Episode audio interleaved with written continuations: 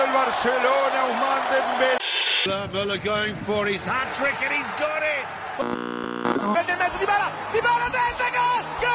Manchester City are still alive here.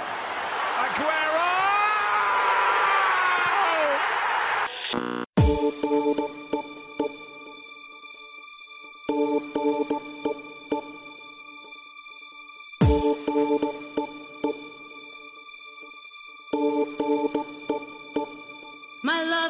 No money, he's got his strong beliefs.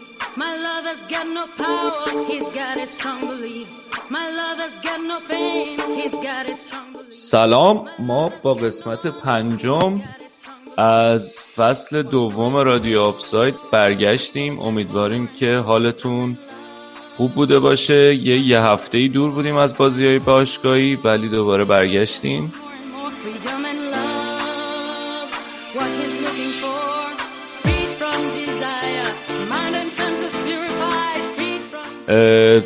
طبق معمول می‌تونین ما رو تو همه اپلیکیشن هایی که feed پادکست دارن گوش بدین. توی SoundCloud و تلگرام هم می‌تونین به ما گوش بدین. از طریق توییتر، تلگرام و اینستاگرام می‌تونین با ما در ارتباط باشین. نظرات پیشنهاداتتون رو به ما بگین. تنها راه تبلیغاتی ما یا بهتره بگم بهترین راه تبلیغاتی ما شما هستین. پس اگه برنامه ما رو شنیدین و دوست داشتین به دوستاتون هم معرفی کنین. میریم که یه قسمت خیلی خوب رو شروع بکنیم. امیدوارم حداقل. بریم و بیاین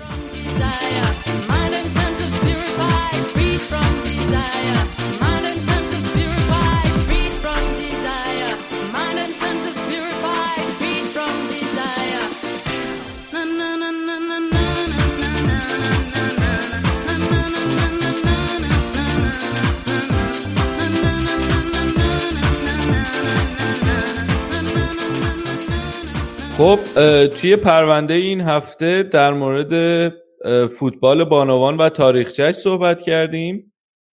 میریم این قسمت رو که امیر حسین تدارک دیده میشنویم و برمیگردیم. امیدواریم خوشتون بیاد.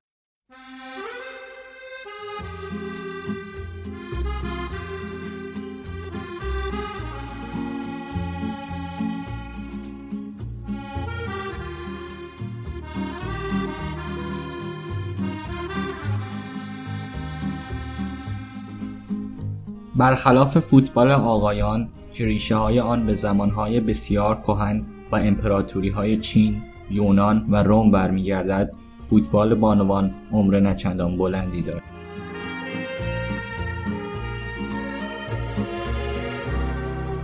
فوتبال بانوان برای اولین بار در سال 1863 و پس از استاندارد کردن قوانین بازی در اتحادیه فوتبال انگلستان به وجود آمد. پس از آن فوتبال بانوان علاقمندان زیادی را به خود جلب کرد تا جایی که در دهه 1920 میلادی فوتبال بانوان جایگاهی حتی بالاتر از فوتبال آقایان پیدا کرده بود. در سال 1921 برای تماشای یک مسابقه فوتبال بانوان در استادیوم گودیسون پارک لیورپول 53 هزار نفر به ورزشگاه آمدند. درآمد اکثر این بازی ها صرف امور خیریه و رسیدگی به جنگ زده ها می شد. این موضوع اما برای عدهای ناخوشایند بود. آنها فوتبال بانوان را تهدیدی برای بنگاه های اقتصادی حاکم بر فوتبال آقایان می دانستند. اتحادیه فوتبال انگلستان که موفق به کسب درآمدی از این بازی ها نمی‌شد سرانجام در دسامبر 1921 فوتبال بانوان را در استادیوم های تحت نظارت این اتحادیه ممنوع اعلام کرد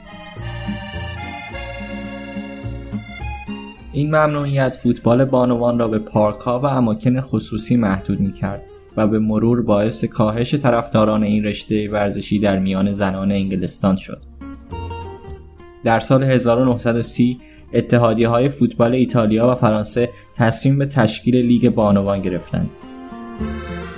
رفته رفته و با پایان جنگ جهانی دوم در سال 1945 تقریبا تمام کشورهای اروپایی حداقل یک لیگ مجزا برای فوتبال بانوان داشتند.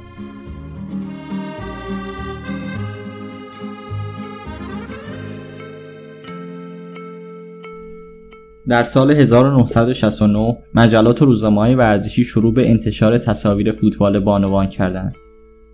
فوتبال بانوان در انگلستان اما تا سال 1971 ممنوعه بود آن زمان فوتبال آقایان آنقدر قدرت گرفته بود که اتحادیه فوتبال انگلستان نگران به قدرت رسیدن دوباره فوتبال بانوان و درآمدهای ناشی از آن نباشد در ایالات متحده آمریکا قوانین ورزشی کمی متفاوت بود این قوانین باشگاه و نهادهای ورزشی را موظف به سرمایه گذاری برابر برای ورزش آقایان و بانوان می کرد. این موضوع سبب شده بود تا تعداد بورسیه های ورزشی برای بانوان از آقایان هم بیشتر باشد و رفته رفته عده زیادی از بانوان این کشور به سمت ورزش فوتبال بیایند.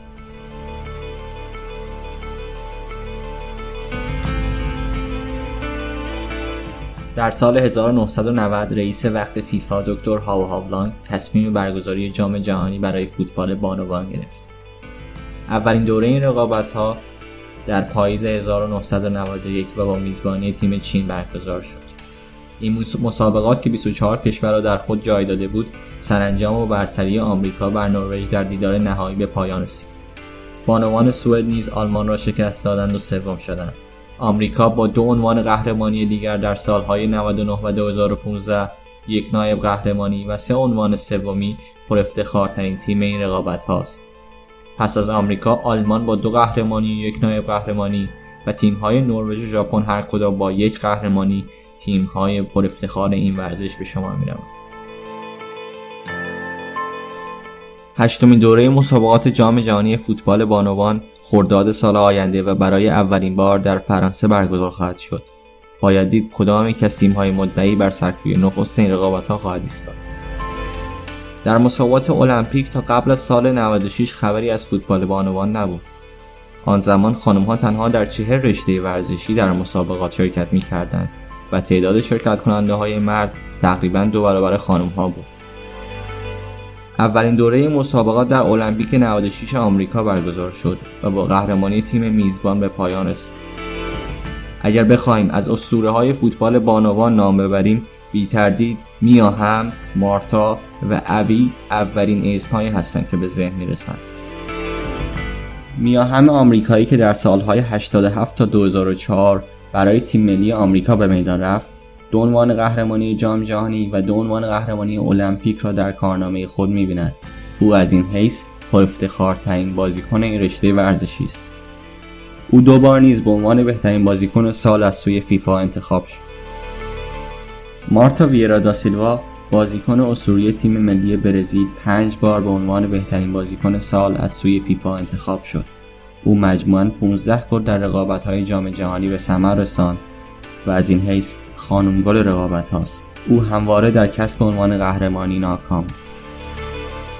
ابی واکمن دیگر بازیکن اسطوره‌ای تیم ملی آمریکاست که طی سالهای 2001 تا 2015 برای این تیم به میدان رفت. او یک بار نیز به عنوان بهترین بازیکن سال از سوی فیفا انتخاب شد.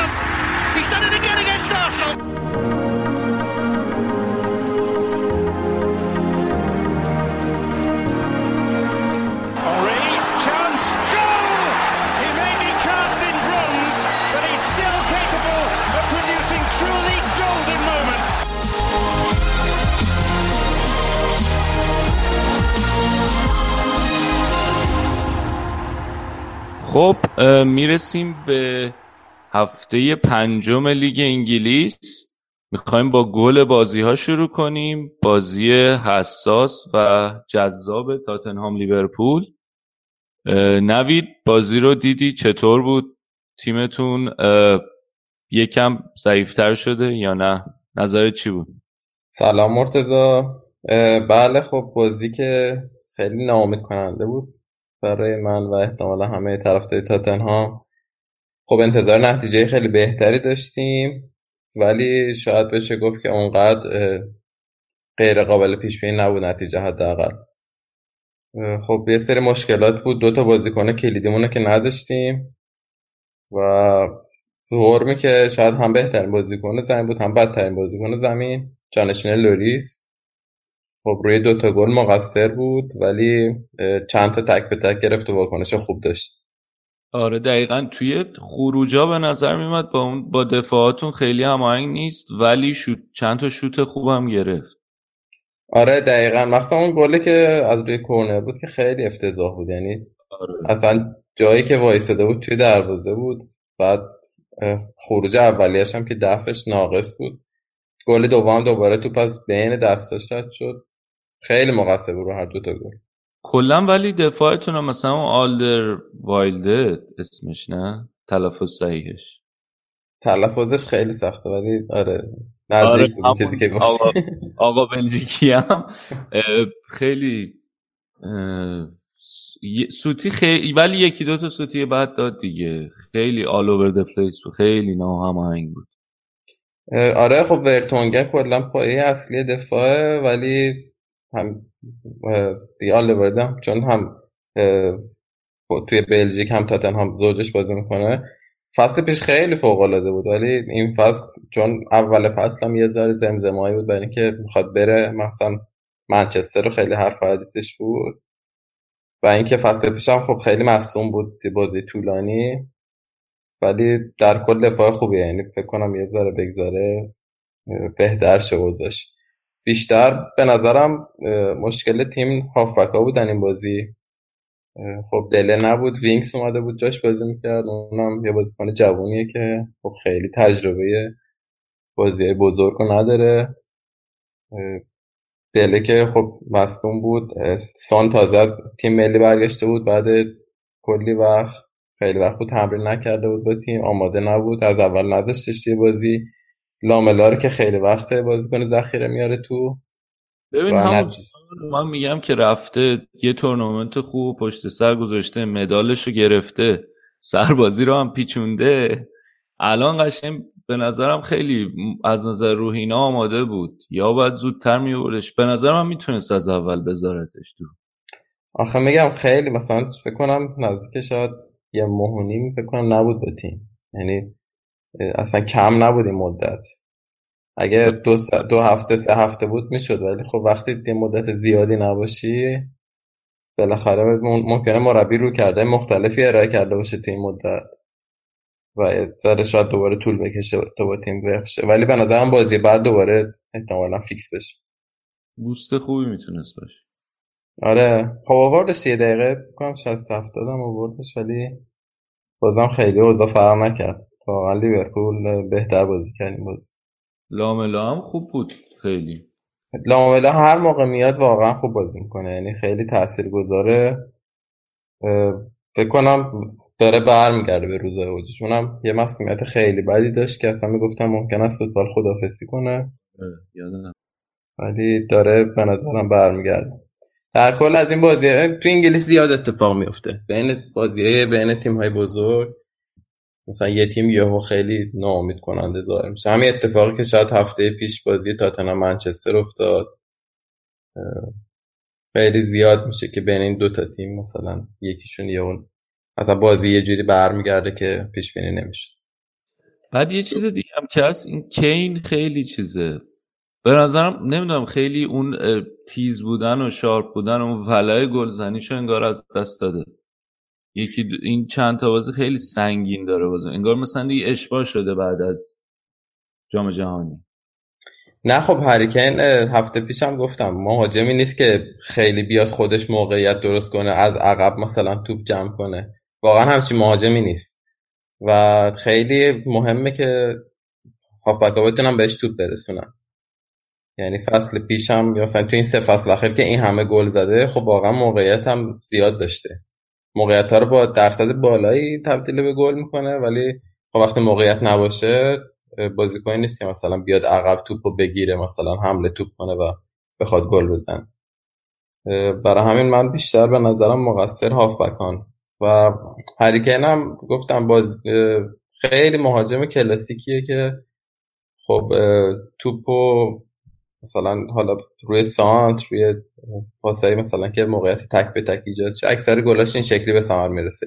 جایگیری های مناسب و بعد توی بازی اگه همچین گلی بزنه یه همیشه بازی کنه خیلی خوب. اگه موقعیت نداشته باشه گل نزنه.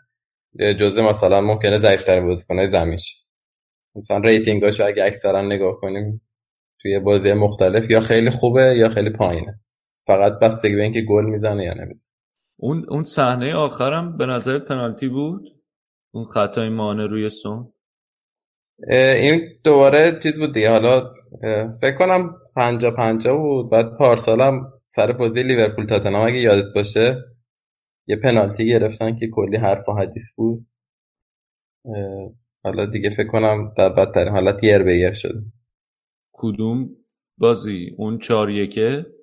نه پارسال بازی که وانیاما هم گل زد. که بازی با لیورپول دو دو شد فکر کنم. بازی توی تو انفیلد آره آره بازی انفیلد اون بازی هم خیلی داوریش حرف و حدیث داشت دیگه یعنی حالا. آره خیلی آره یادم. ولی در کل به نظرم حق لیورپول بود واقعا ببره این بازی رو. چون. موقعیت هم کم از دست ندادن. آره. و میگم ورن با اینکه دو تا اشتباه فاحش توی دو تا گل لیورپول داشت بازم یکی از بهترین بازیکن‌های زمین نوید نظر درباره لیورپول کلا چی بود؟ آخه به نظر میاد که برخلاف فصل قبل که خیلی بی ثبات بود این فصل که خب حالا 5 تا بازیشو برده ثباتش خیلی بهتر شده. خط دفاعش هم خوب بسته و دروازه‌بان هم که بسته و میره برای قهرمانی چجوریه؟ فکر کنم هوادارای لیورپول خیلی امیدوارن که تیم نتیجه بگیره فکر کنم جزو بهترین نتایجی بوده که تا فکر کنم پنج تا برد اصلا نداشتن توی تاریخ پریمیر لیگ. تو تو لیگ تو آره تو پریم تو تاریخ لیگ برتر تا حالا لیورپول هیچ فصلی با 5 تا برد شروع پنج. نکرد. آره. مسلما خیلی امیدوارن ولی امسال فصلیه که بقیه مدعی هم خوب آمادن. چلسی هم حالا در موردش صحبت می‌کنیم که پنج تا بازیشو برده.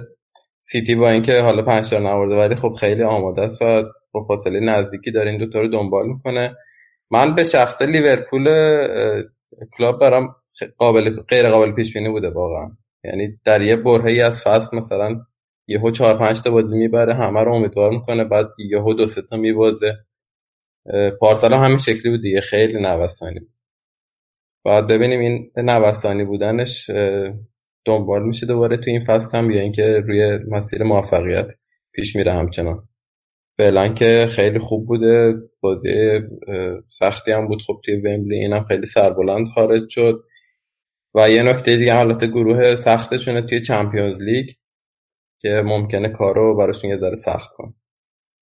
نوید گفتی ومبلی مثل اینکه طبق برنامه قرار بوده این بازی اولین بازی دوباره برگشتیم تاتنهام البته این بازی قرار بود اولین بازی تاتنهام تو ورزشگاه جدید باشه ها؟ ورزشگاهتون آماده میشه نمیشه؟ چه وضعیتشو می‌دونی چه جوریه؟ آره این پیش بینی که میگی البته مال قبل شروع فصل قرار بود این موقع آماده بشه یعنی بعد از بریک اینترنشنال قرار بود آماده بشه ولی آماده نشده. خب البته ورزشکارم تقریبا می پارسال شروع کردن ساختن یه سال و نیمه مثلا. خیلی سرعت بالایی داره. پیش بینی هم می‌شد که به این سرعت آماده نشه. ولی خب خیلی خوب داره پیش میره. آخرین پیش بینی اینه که 28 اکتبر آماده بازی بشه. ورزشگاه جدید که حالا وقتی افتتاحش رو قطعا مفصل در موردش صحبت می‌کنیم. آره. الان از اتاق فرمان گفتن که این سومین بار بود که پنج تا بازی اول شروع فصلشون برای لیورپول. ولی اون دو بار دیگه توی لیگ برتر آره توی پریمیر لیگ نبود. توی لیگ برتر نه. یعنی تو کل تاریخشون سه بار تونستن این کار بکنن و این اولین بار تو لیگ برتر. آره. بعد ولی من به نظرم شانس اول قهرمانی هن. به خاطر اینکه الان هم خط هافبکشون خیلی خوبه. یعنی می‌تونن همه جا به جاشن مثلا الان این بازی هندرسون نبود اصلا. ولی بازم تونستن کارشون بکنن. بعد خط حملهشون خیلی خوبه. یعنی واقعا ترسناک هم این ستا مانه فرمینیو سلا تازه کلی توپ هم خراب کردن. یعنی هم کلی توپ ورم گرفت هم کلی توپ از شکم سیری زدن این ور اونور توی این بازی. و اینکه دفاع و دروازه هم سر و سامون دادن دیگه. بالاخره کلوپ با این بعد بازیش کنار اومد و دفاع هم یه دفاع گرون خرید هم دروازه‌بان گرون. به نظرم شانس قهرمانی هستن. آره قطعا شانس هستن ولی بازم به نظر من من سیتی شانس اوله. اونم به خاطر تعداد بازیکنهای زیادی که توی سطح بالا داره. یعنی همین لیورپول مثلا اگه در یه بازی از فصل صلاح و مثلا فرمینیو رو از دست بده واقعا مهاجم نوک خوبی نداره که جایگزینش کنه. مثلا استوریج واقعا خیلی کلاسش فرق می‌کنه.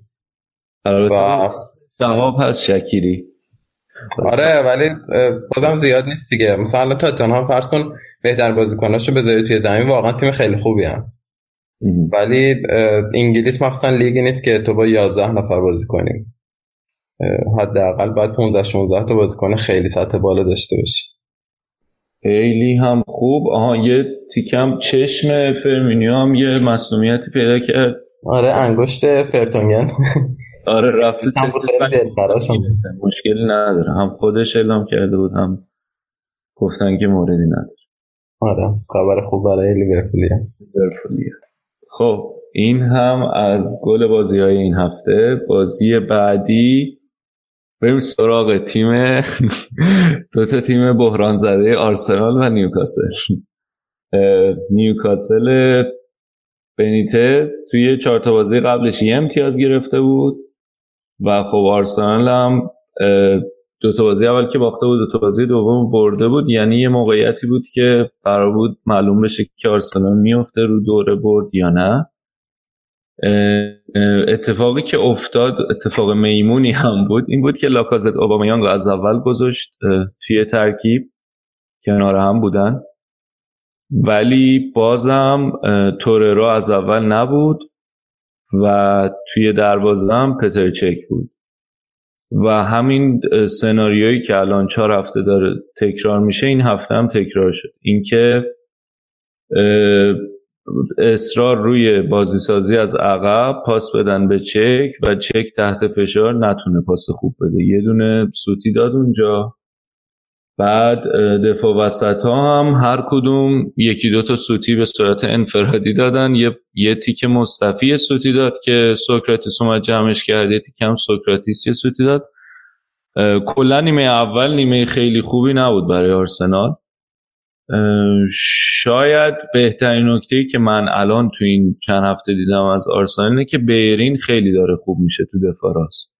یعنی هم جا افتاده داره بهتر کار می‌کنه. بازی بازی داره بهتر میشه. فصل پیشم خیلی خوب بود اوایلش کنم. آخرا خیلی افت کرده بود دیگه. یعنی اوایلش می‌گفتن تیم ملی اسپانیا هم می‌تونه فیکس باشه و کلی صحبت اینطوری آره ولی قشنگ از نیم فصل به بعد خیلی بازیاش البته کل تیم خوب بازی نمی‌کرد و بیرین هم افت داشت. ولی الان من خیلی یعنی می‌بینم پیشرفتش. یا حداقل اینه که داره با چی میگن؟ با تمرکز بیشتر و با روحیه بهتر داره بازی می‌کنه. قشنگ یکی از نکات مثبت این هفته بود. جاکا هم که قرمه زدی بالاخره گل زد. گل زد آره. الان به نظرم اینطوری که داره بازی آرسنال پیش میره شاید اون توی اون سیستم 4 2 3 1 یا حالا 4 3 3 اون زوج مناسب زوج ژاکا و توررا باشه. دوباره این بازی هم نیمه دوم توررا رو اوورد تو. و خب توررا یه خوبی که داره اینه که خیلی خوب فضا رو می‌بینه و پاسایی رو به جلوی خوب میده. یعنی تا قبل از اینکه توررا باشه تو پخش کردن توپا حرکت رو به جلو خیلی کمتر دیده می‌شد. مثلا مینداختن به کناره ها یا به عقب. ولی توررا خیلی خوب می‌بینه بازیکنایی که جلوشن و این میل به حرکت به جلو رو داره. و حالا اون روی یه ضربه ایسکایی گل زد ژاکا. خوب زد خیلی. آره و خب پاسی که منجر به اون خطا شد و توررا داد. و خیلی هم خوب زد آره ژاکا هم روز معمولی داد. یعنی روز خیلی درخشانی نه شاید هم داشت نمی‌دونم چجوری. من اینقدر زاویه دارم نسبت به این بازیکن که حتی بازی خوبم اگه داشته باشه نمی‌تونم بگم خوب بود. اوزیل هم بالاخره گل زد. آره اوزیل یعنی... 200 بازیش هم بود. این حسو می‌داد که داره برمیگرده به روزای اوجش. خیلی خوب بازی کرد به نظر. اوزیل خیلی خوب بود. آره اوزیل آخه یه کاری که کردیم بود که ما این بحث رو قبلم فیاد آره قبلا هم داشتیم. این که اوزیل نباید کناره ها بازی کنه برای همین نذاشته بودش کناره ها گذاشته بودش پشت مهاجم نو. و حالا اوبامیانگ و رمزی به تناوب می‌رفتن کناره ها جابجا می‌شدن. اوزیل اون پشت مهاجم نو که باشه خوب بازی می‌کنه. علی هم آره. و تو مصاحبه بعد بازیش هم تعریف کرد از مربی جدید و گفت من راضیم از شرایطم تو آرسنال و امیدوار کننده. بازیش هم خوب بود مصاحبهش هم نشون داد که یعنی آماده است که کمک کنه به تیم. و اینکه الان فکر کنم یک یه موضوع دیگه که از آرسنال یکم نگران کننده است اینه که رمزی تمدید نکرده. هنوزم معلوم نیست قراره چه جوری بشه. و من خودم به شخصه دوستش دارم. دوست دارم که تمدید کنه نمی‌دونم. به کجا کنم با سابقه ترین بازیکن تو نه؟ الان آره کسی رو نمی‌شناسم که از رمزی بیشتر بوده باشه. یا حداقل من یادم نمیاد. آره فکر کنم. آره. ولی حالا یه مدت حرف چلسینا بود یه مدت هم حرف بارسا بود نمی‌دونم چی کار می‌خواد بکنه. ولی آره در مجموع بازی نیمه دومش خیلی امیدوار کننده بود برای آرسنال. ولی من هنوز بی صبرانه منتظرم که از یه توی بازی از اول هم لنو رو تو دروازه ببینم هم توررا باشه تو خط میان. امیدوارم آرزو به زودی محقق بشه. خب این از آرسنال نیوکاسل. آرسنال سومین برد پیاپیش رو گرفت. میریم سراغ تیم قهرمان فصل پیش. بازیش با فولام. بازی سیتی فولام بازی خیلی جالبی بود. یه نکته جالبی که داشت تو شروع بازی اون همیشه یه سری بچه هستن که مسکاتن میان با کاپیتان و بازیکنها میان تو. توی این بازی دو تا خانوم خیلی مسن آورده بودن که با داوید سیلوا اومدن توی زمین. یه خانوم مهم. 102 ساله و یه خانوم 97 بود آها 90 که جالب بود. خواستم بگن سابقه دارن. اینا چیز اینا فکر کنم از سال چند بلیت سالیانه ورزشگاه رو میخریدن. اوراس با سابقه ترین طرفدارای منچستر سیتی بودن. که خب خیلی هم جالب بوده دیگه چون به یه جایی رسیده بودن که فقط همینا بودن که بلیت میخریدن. جالب. آره. گفتش که 33 تا مربی دیدن. توی منچستر سیتی. آره و جالبه که خب منچستر سیتی اون موقع هم خیلی حالا باشگاه درخشانی نبوده و اینقدر این طرفداری ادامه پیدا کرده تا تونستن این روزای فوق العاده درخشان تاریخشون هم ببینن دیگه. آره روزای خیلی خوبشون هم ببین بعد گل اول سیتی رو سانه زد که حالا شروع فصلش خیلی خوب نبود. بعد اون به خصوص اتفاقای جام جهانی که خط خورد از لیست آلمان. پپ هم بهش مدت بازی نمی‌داد. ولی این بازی تونست یه گل بزنه و کلا بازی خوبی داشت. به نظرم نکته مثبت این بازی برای سیتی این بود که سانه خیلی خوب بود. دوندگی خیلی خوبی داشت. خیلی تو موقعیت های خوب خودش رو قرار می‌داد. و یه نکته دیگه که داشت اینه که اون ژان میشل سری که ما ازش تعریف کردیم روی گل اول سوتی داد. آره تیه بعدی هم. آره یه پاس اشتباه داد که بعد اون پاس رو فرناندینیو گرفت و بعد بردن جلو سانه تبدیل به گلش کرد. اینقدرم بد بود تعویزش کرد دیگه وسطش. آره تعویزم شد سری. این ما اثر چشمش زدیم بچه بعد توی این بازی میگم علاوه اینکه حالا سانه خوب بود و تونست یه جورایی دوباره برگرده یه به روزای خوب خودش چون بازیکن جوونی هم هست 22 سالشه و به نظرم واقعا لازم داشت که یه جایی از این تو این چرخه‌ای که افتاده بود بیاد بیرون و الان بهترین موقعیت بود تونست استفاده کنه از این موقعیت. یکی دیگه هم این که فرناندینیو هم خیلی خوب بود.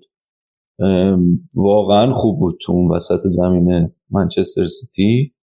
من واقعا لذت بردم. از این هوش خوبی که داره اینکه اینقدر خوب. و این نکته عجیب این بود که بازیکنهای فولام خیلی خوب بهش فضا می‌دادن. یعنی با همش با فاصله چند متری ازش بودن. و اینکه آره در مورد سیتی ولی مرتزا اصلا این بازی من نمی‌دونم چه جوری فقط سه تا زد سیتی. یعنی از اون بازی ها بود که ده دوازده تا باید سیتی می‌زد. اصلا ایران مالدیو تور بود بازی. من این اولش که شروع کردم دیدن گفتم این سیتی مثلا یه ده تا می‌زنه به این فولام. فولام دیدید چیز بازی می‌کرد؟ چا- وقتی که سیتی حمله می‌کرد 4 3 3 بود. یعنی سه تا مهاجماشون جلو وایستاده بودن بر نمیگشتن. یعنی مثلا اون کناره ها سانه قشنگ پاسکاری می‌کرد با دلف با دلف و حالا آگوئرو و اینا همه کار ترکیبی های مشتی که سیتی می‌کنه.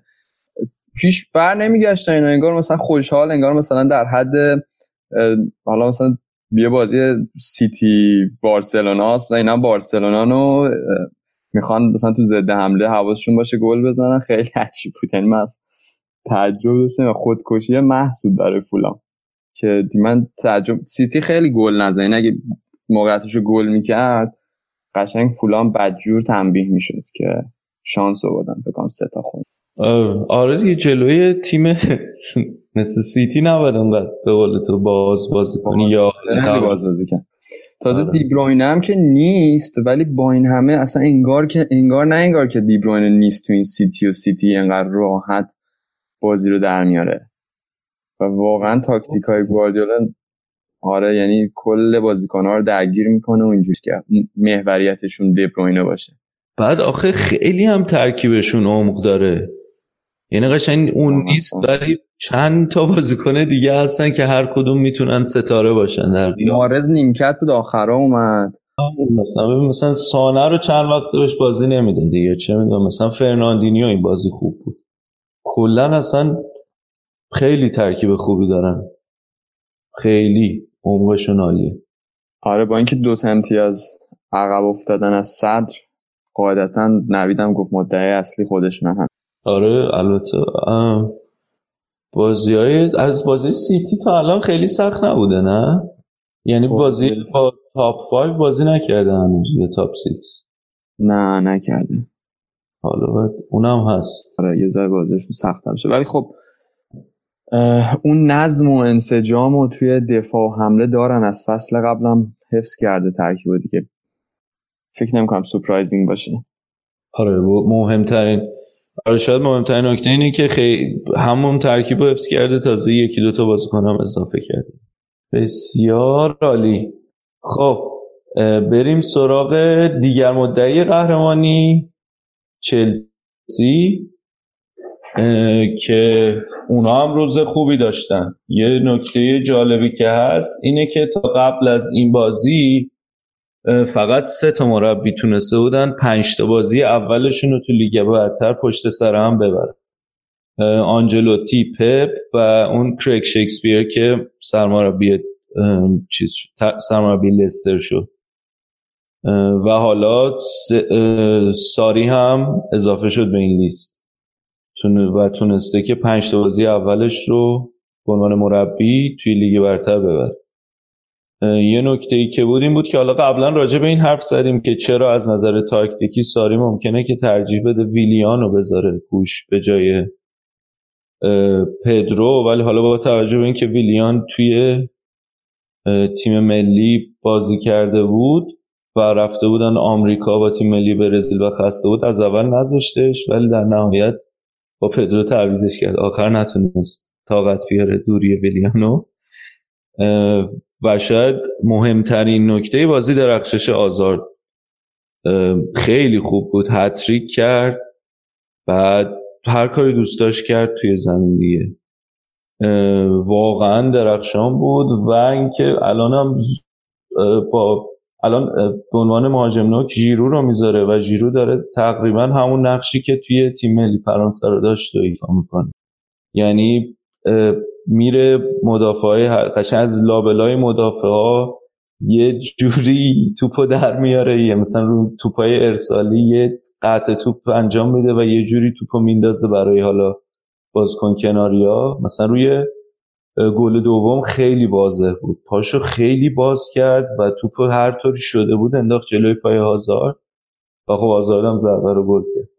به نظرم این ترکیب آزارد ژیرو خیلی می‌تونه خطرناک باشه. با توجه به اینکه حالا ممکنه ژیرو اونقدر گل نزنه مثل اینکه همونطور که تو تیم ملی فرانسه خیلی گل نزد ولی خیلی خوب می‌تونه lay off کنه لی اوور کنه برای حالا اصطلاح انگلیسی هم فکر کنم اشتباه دارم به کار می‌تونه قطع توپ خیلی خوب انجام بده و تغذیه کنه باز کنه کناریشو.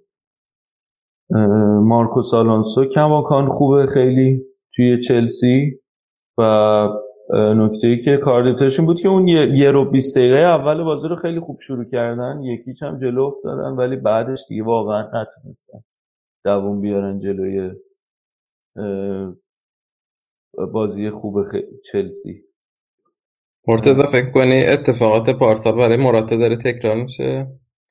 من ببین با توجه به این بازی که من دیدم من فکر کنم تکرارشه چون واقعا ترکیب ژیرو آزارد خیلی خوب جواب داد. پارسال من یاد باشه یه مدت طولانی کنته داشت وقت می‌داد به مراتا تا بدرخشه. بعد دیگه از یه جای بعد ناامید شد و گذاشتش روی نیمکت. الان هم ساری دقیقا همین کارو کرد دیگه. آره من احساس می‌کنم که یعنی حداقل بر این یعنی یه نفر اگه این بازی رو ببینه اینطوری که او این دوتا واقعا بهترین زوج ممکنن در حال حاضر برای اون تیم. آره به خاطر اینکه قشنگ اون ژیروه اینطوریه که میره دفاع رو درگیر خودش می‌کنه فضا ایجاد میشه. به آزارم اگه فضا بدی دیگه گله حتما. و حالا مثلا یا مثلا رو گل اول خیلی خوب بود که هازارد یه دونه دامی زد توپو رها کرد رد شد رسید جیرو جیرو پاس انداخت و آزارد گلش کرد خیلی خوب با هم دیگه ترکیب کار ترکیبی می‌کرد آره به نظرم واقعا مراتا الان تو این تیم محلی از اعراب نداره. در حال حاضر. مگه اینکه آره مثلا یه اتفاق بیفته یکی از این دوتا افت کنن یا ببینیم آره اتفاقای عجیب غریب بیفته. ولی فعلا همه چیز شرایط بر وفق مراد ساریه. جورجینیو هم داره خوب کار می‌کنه مثل قبل. و اینکه آره. که برگشته به دوران اوج. کی؟ سیستم ادن هازارد این آره. سیستم یه فصل در میونش دوباره داره اتفاق میفته. آره قشنگ. یعنی وقتایی که تو اوج چلسی تو اوج دیگه. الان خیلی آماده است. به خصوص بعد جام جهانی احساس می‌کنم که هم اعتماد به نفسش رفته بالاتر هم از نظر روحی خیلی آماده است و خیلی داره خوب کار می‌کنه دیگه. فعلا که فکر کنم بهتر بازیکن این فصل لیگ جزیره هست ادن هازارد آره تازه همه بازی هم کامل نبوده. آره. ولی خیلی خوبه اه. واقعا من هنوز اون از اونجایی که همیشه یه سری بازیکن با آرسنال لینک میشن اون اولاش یه فصل قرار بود بیاد آرسنال بعد یهو رفت چلسی. هنوز افسوس می‌خوری؟ آره دیگه. البته اینا که حرفه. می‌گفتن رونالدو و مسی هم قرار بوده آره. شما کیو دیگه لینک نشده به تیمتون؟ آره. آخه نه، من قشنگ یادم اون موقعی که هازارو هیچکی نمیشناخت هی حرفش بود که آرس بیاد آرسنال بیاد آرسنال. بعد تابستون بعدش همش گفتن چلسی و رفت چلسی. قشنگ یه آرسنال اصلا بلژیکی نمی‌خره فکر کنم. یعنی همه تیم‌های انگلیسی دو سه تا بازیکن از تیم ملی بلژیک دارن غیر آرسنال. آره ولی من یادم قبل از اینکه اصلا حرف آزار بشه برای چلسی من این اسمش شنیده بودم که اینطوری بودم که او این کیه اصلا معلوم نیست چی به چی ولی خب فکر کنم هم زیاد بود. یعنی اول. آره قبل اینکه بره چلسی. زیدان دوستش داشت خیلی بعد به پرز و مورینیو معرفی کرده بود. مورینیو به تو کرد گفت نمی‌خوام. ما احتمالا پیشنهاد سی میلیون و یه پوند دادیم. رد کردن.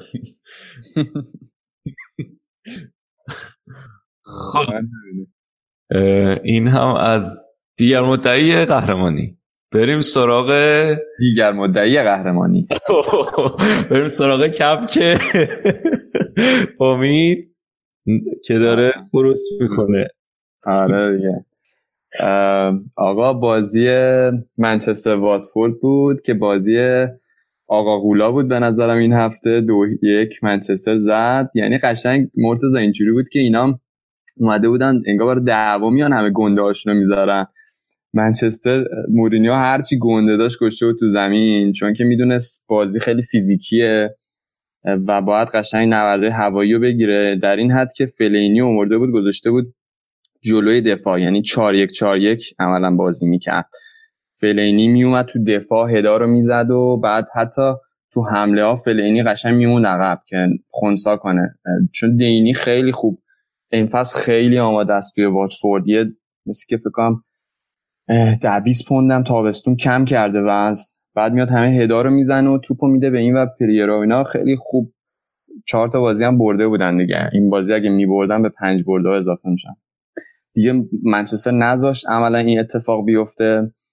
و خب سوار بازی بود دیگه. دو تا گلم زد که البته نه روی نبوغ فلینی جان بلکه فقط قد درازش بود که ولی تمرین شده بود. یعنی توپو میفرستادن خیلی روی تیر دو و حتی دورتر. فلینی کاتبک می‌داد بیرون و دوتا گل هم اینجوری بود و اسمالینگ هم گل دومش نمی‌دونم دیدین. در حد یه مهاجم نوک استوب سینه کرد و مشتی زد. خیلی خوب بود. مدل موش هم عوض مدل موش هم میاره مورینیو گفته بود که من کامنتی که نمی‌تونم بدم اینه که مدل موشه که خودش می‌دونه خیلی زای است.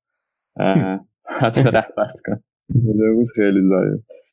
و عرضم به خدمتتون که ولی نیمه و خب این تغییر تو منچستر می‌شد دید دیگه. نشونه تغییر که منچستر وقتی گل اول رو زد عقب نشست. برخلاف مورینیو استایل رفت جلو گل دوم زد بازی رو قشنگ گرفته بود کامل دستش بود تا نیمه دوم که دوباره شد. همون مورینیو استایل و دوباره منچستر نشست. عقب کم کم هرچی می‌رفتیم به آخر بازی نزدیک می‌شدیم و خب یه ذره آخر خطری هم شد دیگه. لحظه آره کم مونده بود که مساوی بود save آره save دخیا اگه نبود همینجوری بازی به طور خیلی ساده ای دو دو شد. امروز لباس قشنگاتون هم پوشیده بودن. امروز که نه دیروز. آره صورتی دلبریه رو دوباره پوشیده بودن. بار دوم بود دیگه. بازی با برنلی هم پوشیدن. من اون هفته نبودم. و نکته جالب هم هست. آخه این استوری داره باز این دلیل که اینا صورتی میپوشن اینه که منچستر خیلی قدیم مثلا شاید 50 60 سال قبل یه روزنامه منتشر می‌شده که منچستر Evening بود. که خب من قطعا نبودم اون موقع ولی استوریش معروفه که یه version pink داشته که pink edition بوده و اون باعث شده بود که اینا چیزم که آدیداس هم همیشه میاد این hint ا رو از history میاره و مثلا سعی می‌کنه توی کیت تیما بده دیگه. اینم داستانش از اون بود که به خاطر این صورتی بود چون برگه اون version pink ش صورتی بود. و پیرن اصلیش هم جالبه پیرن اصلیش هم اتفاقا دیدین نمی‌دونم راه راه داره و اینا. دلیلش اینه که منچستر هیستوریش اینه که خب از نیوتن هیس و اینا که شروع کرد تیم راهن راهن شهرشون بودیم مثل راهن تهران از تیمای اصیل و ریشه دار اون موقع بود و به خاطر این خطا مثلا یه جورایی خیلی به چشم نمیاد ولی انگار که راه حالا نمی‌دونم اینو تشخیص دادی یعنی ولی قرار بود حالا راهن تدایی کنه.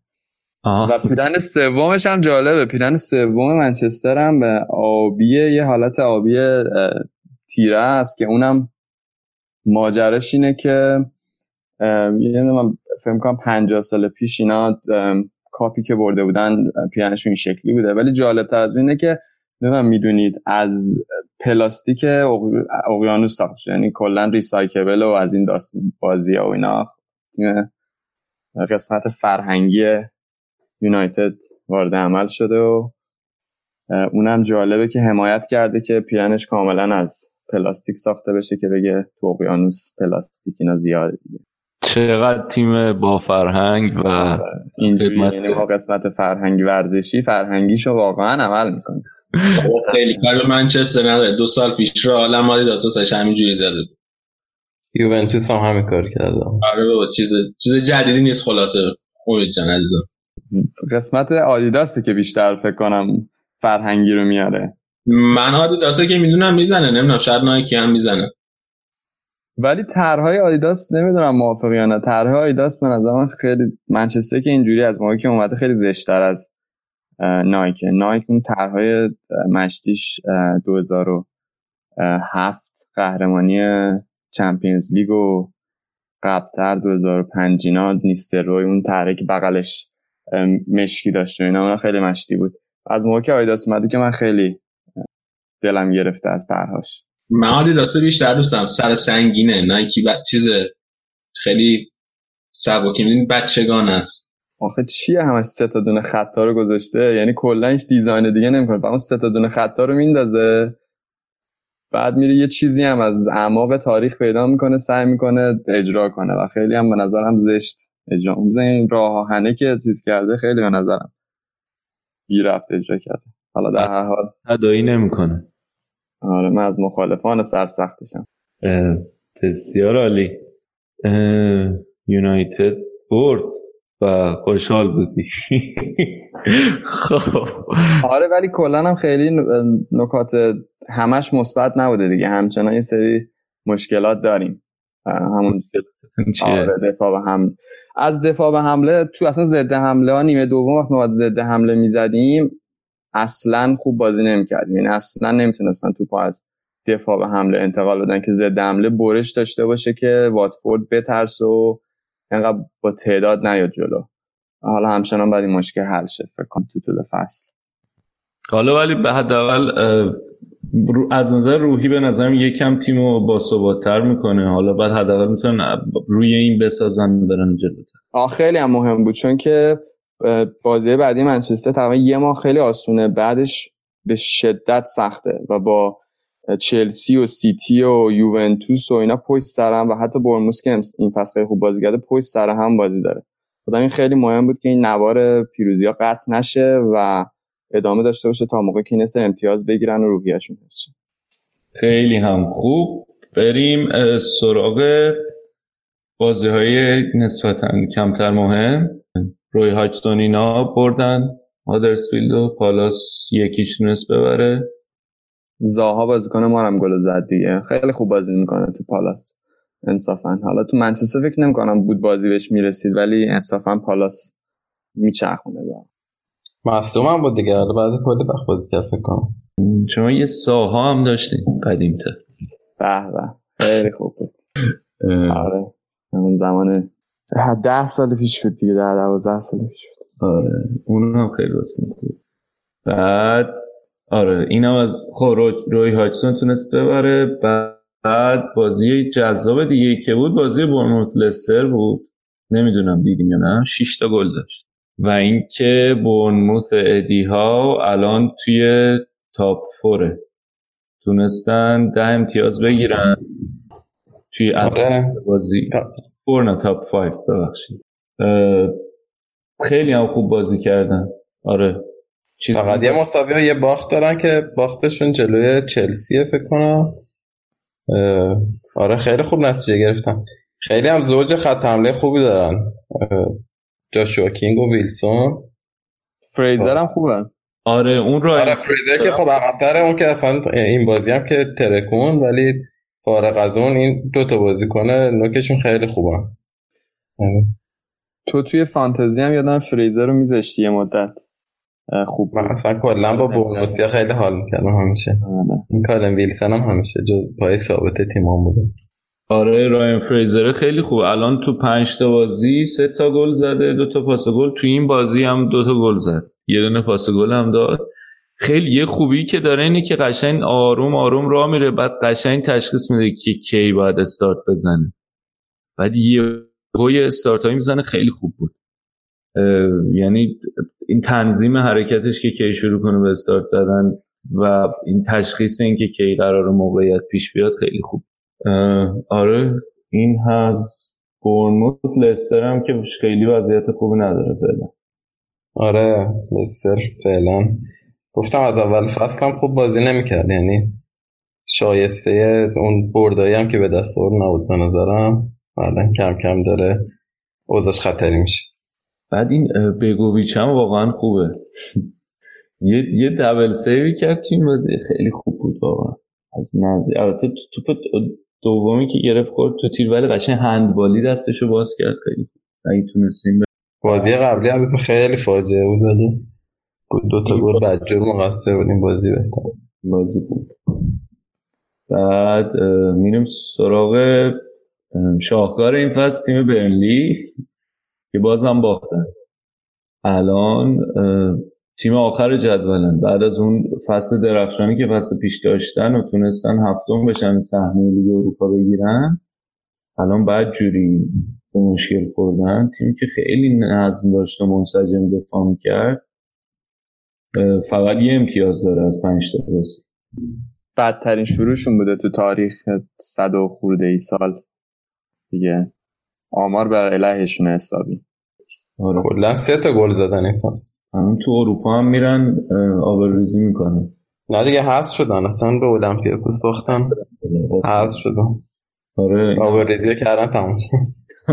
آبروریزی انجام شده آره حواسم نبود اینکه هست شده بنلی هم آره مدعی ثبوتن از الان.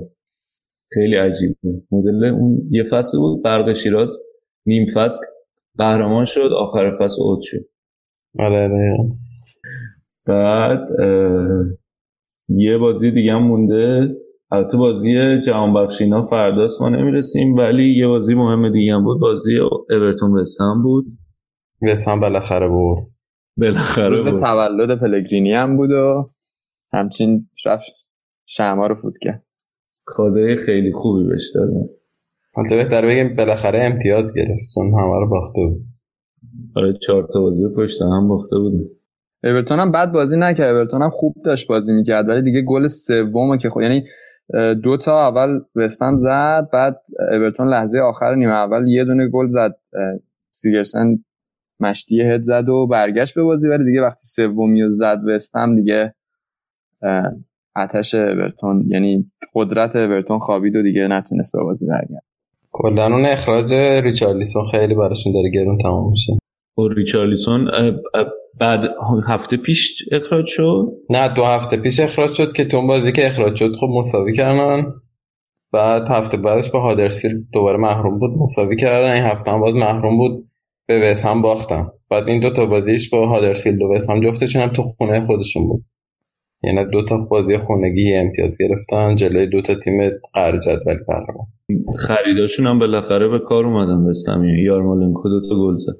آره آرناتوویچ هم مصدوم بود ولی بازی کرد و گلم زد. خیلی هم آنوتوویچ موثر بوده.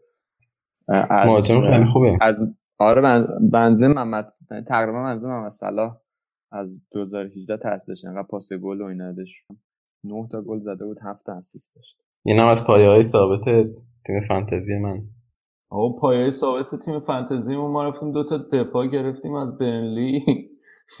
بچه ها تو پنج تا بازی امتیاز گرفتیم پارسال خیلی خوب بودم ولی امسال آره من تو بودم که خب اینا هم کم هزینن هم که خوب دفاع می‌کنن.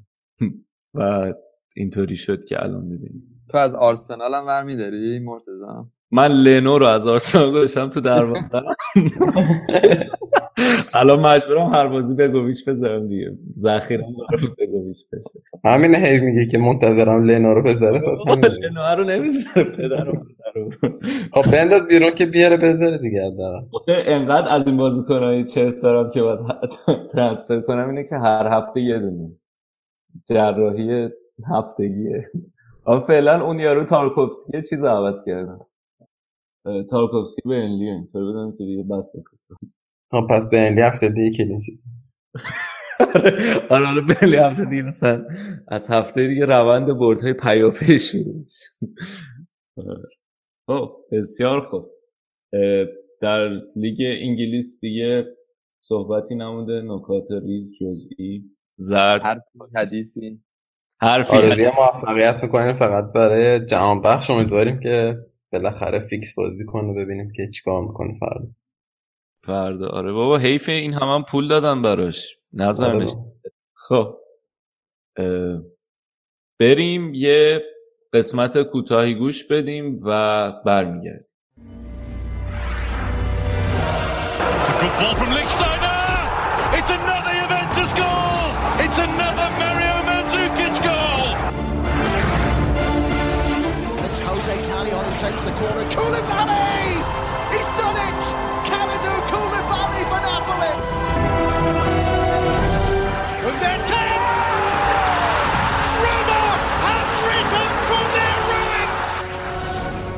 خب میریم سراغ سریا و با بازی یوونتوس شروع می‌کنیم. بالاخره قحطی گل نزدن رونالدو. میشه بهش گفت قحطی یا نه؟ نمی‌دونم. بالاخره رونالدو گل زد. نوید چطور بود بازی؟ آره رونالدو که دوتا گل زد. بازی هم خب برای من خیلی جالب بود. اولا که ساسولو رقیب مورد علاقه یوونتوسه. همیشه بازیاشون خیلی پرگل و خوب در میومده برای یوونتوس. و بازی راحتی داشتن اصولا این بازی هم که خب توی آلیانس استادیوم بود توی زمین یوونتوس. و اولین باری بود توی این فصل که دیبالا مانجاکیچ و رونالدو همزمان بازی می‌کردن از اول. خب رونالدو هم گل زد همونطور که گفتی. اولین گلش که تقریبا فکر کنم ده قدمی دروازه بود. دروازه خالی زد. ولی گل دومش خیلی خوب بود. پای چپ زاویه بسته تقریبا. و یه دو سه تا گل هم می‌تونست باز بزنه حد تریک کنه که نزد. و آخرش هم که ساسولو یه گل زد. کلا یه ذره اگه می‌تونستن بیشتر گل بزنن یوونتوسی یه ذره خودخواه بازی کردن. و آلگری هم اشاره کرد به این مطلب که نباید این شکلی بازی می‌کردیم و باید اداره می‌کردیم. و نکته به کی بود؟ حدس می‌زنی؟ کلا می‌گفت یعنی مثلا تو حملات حالا بیشتر ضد حملاتی که بود خیلی خوب استفاده نمی‌کردن. یعنی موقعیت ضد حمله زیاد داشتن ولی خوب مدیریت نمی‌کردن موقعیت. من حس نکردم با مثلا فرد خاصی نکته چیز مهم دیگه هم که اخراج کاستا بود. توف انداخت صورت بازیکن حریف و کارت قرمز گرفت. کلا درگیری شده بود اونجا آرنج و کله و همه چی بود. آخرش هم با توف تموم شد و اخراج شد. حالا هنوز نفهمیدیم که سر چیه چیزی گفته یا اینکه درگیری عادی بود. ولی خب کارت قرمز گرفت و خیلی اتفاق خوبی نبود برای یوونتوس. چون آخر بازی هم بود بازی برده بود و واقعا احتیاجی نبود به همچین چیزی. من می‌خواستم بگم اگه همچین حرکتی مثلا راموس کرده بود دیگه از چرک بودن و کثیف بودن اینا هیچی کوتاه نمیومد هر جور فوش و فضیحتی به راموس می‌دادن. و راموس اون کارهایی که می‌کنه باعث میشه مثلا نتیجه بازی عوض شه. این کارت قرمز گرفتی حالا یه توپ هم انداخت. یه اون نه کارت قرمز گرفت نتیجه عوض شد. مثلا چه قیاسیه تو می‌کنه ولی بازی رو بردین اخلاق و باختی. نه اخلاقم بردیم. هیچ مشکل نداشت. اتفاقا ساسولویا از همون اول اومده بودم بزنم فقط. ولی درگیر اون تعریف کرده هم میگه وسط چک و لغت یه توفم انداخت. آخه خیلی یه جوری داشت دعوا شده بود که قشنگ چیز بود. معلوم بود الان اخراج ممکنه بشن یه کارت قرمزی اون وسط میاد. بعد دیگه توفیق که اومد دیگه. تقریبا امضای سند کارت قرمز. کارت قرمز دیگه قطیش آره. و من خیلی راضی نبودم باز از بازی مثلث دیبالا رونالدو مانجو. انتظار بیشتری داشتم. حالا بعد چهارشنبه با والنسیا بازی دارن ببینیم که ستاشون رو باز بازی میده یا اینکه برمیگرده به سیستمایی که قبلا بازی می‌کرد. خب دیگه یوونتوس صحبتی نداری؟ نه فقط اینکه دوباره شزنی دروازه‌بان بود. بحثش بود که پرین قرار اولین بازیشو بکنه امروز که بازم فکر کنم ملحق شد به آینده و همچنان شزنی ما به عنوان دروازه‌بان اصلی می‌بینیم. تو پرینو ترجیح میدی؟ دوست دارم جفتشون بازی کنم. خب شزنی پارسال هم بود بازیشو بیشتر دیده بودم ولی دوست دارم بازی پرینم ببینم. خب پرین آینده دار ترم هست و توی تیم ملی هم هست. دوست دارم اگه قرار یکیشون خیلی پیشرفت کنه اون پرین باشه. خب ببینیم که الگری آخر بهش اعتماد می‌کنه یا نه. آره. بسیار خوب. آقا قبل اینکه یوونتوس رو تموم کنیم این حاشیه که دوره برای یوونتوس ایجاد شده بود تو این دو هفته اخیر راجع به این بحث بازوبندای کاپیتانی که فدراسیون فوتبال ایتالیا می‌خواد جریمه کنه فیورنتینا رو. اینا چیز کردی؟ پیگیری کردی؟ چرا یوونتوس فیورنتینا بود که بیشتر؟ آره ولی خب مثل اینکه الان من داشتم یه پادکست فوتبال ایتالیایی گوش می‌دادم خیلی شاکی بودن گفتن که مثلا یوونتوسی که به جای اینکه 32 تا قهرمانیشو هی همه جا می‌زنه 34 تا قهرمانی فدراسیون هیچ وقت جریمهشون نمی‌کنه. ولی مثلا الان ما که می‌خوایم واسه کاپیتانمون باز بنده کاپیتانی رو به یاد و احتراممون نگه داریم این شکل نگه داریم ما رو می‌خوان جریمه کنن. یوونتوس اتفاقا اون مدتی که بحث سر قهرمانیش بالا بود و یعنی اگه اون دوتا رو حساب می‌کردن بعد سه تا ستاره می‌زدن در غیر این صورت دوتا اصلا ستاره رو برداشت کنم یه مدت از روی پیرنش. یادم نمیاد که مثلا این کارو کرده باشه و به زور. اون دوتا رو حساب کرده باشه. اتفاقا خیلی فدراسیون همیشه مقابل این قضیه وایستاده. ولی باز خیلی نمی‌دونم شاید جریمه فکر کنم نمی... نکرده بودن هیچ ولی اینا هم خیلی تهدید شده یعنی گفتن اگه ادامه بدین جریمه می‌کنیم که اونا هم گفتن ادامه میدیم و جریمه‌ش هم میدیم. یعنی این به نظرم فرافکنیه دیگه. حالا چه کاریه که قبلا اتفاق افتاده افتاده. نمی‌دونم. آره مشکلی هم نداره. به نظر منم جای فیورنتینی بودم. می‌گفتم که جریمه‌ش رو میدیم بازیبندم که دیگه حالا دقیقا فرافکنی نداره. خب بسیار عالی. خب حالا میریم سراغ اینتر. سینا بیا بگو چرا تیمتون وضعیتش اینجوری شده. سلام مرتزا سلام به همه بر بچه ها و همه شنونده های رادیو آفساید. آره دیگه این اینتر هم که هفته پیشم گفتم. اوضاع خوبه ولی هیچی از اینتر بعید نیست. هر اتفاقی ممکنه برای این تیم بیفته حتی تو روزی که دیگه تصاحب توپ و بهترین موقعیت ها رو داری ولی به قول خودمون اینترگونه بازی می‌کنی. پارما این بازی رو یکیچ برد با گل دیمارکو و شاید یه روز خیلی خیلی بزرگ بود برای پارما شهر پارما و همه هوادارای این تیم که عاشقانه پشت تیمشون موندن تا شاید همین روز شنبه رو ببینن. قبل از اینکه به جزئیات بازی برسیم و خیلی دقیق بخوایم بازی رو بررسی بکنیم و بیشتر از اون به اینتر برسیم دوست دارم این مقدار راجع پارما صحبت بکنم. تیمی که شاید همه ما هم نسلای ما که دهه 90 عاشق فوتبال شدیم پارمای دهه 90 رو خیلی خوب به یاد داریم. چه پارمای با شکوهی بود که تونست از سال 92 تا 2002 هشتا جام بزرگ رو به دست بیاره چه تو سطح ایتالیا چه تو سطح اروپا.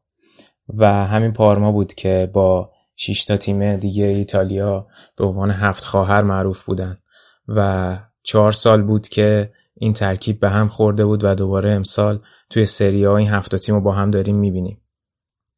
راجبش صحبت شده همه جا و هم هم شنیدن و می‌دونن ولی شاید خالی از لطف نباشه که یه بار دیگه ببینیم این چه داستانی رو پارمایا طی کردن تا به اینجا برسن. وقتی که سال 2013-2014 نتیجه خیلی خوبی گرفتن تو سری و شیشم شدن و حتی صعود کردن به یوروپا لیگ. ولی به خاطر وضع بدی که باشگاه داشت و کارخونه پارمالات که مالک اصلی باشگاه بود و به خاطر خیلی از بدهیایی که داشتن نتونستن وارد مسابقات اروپایی بشن.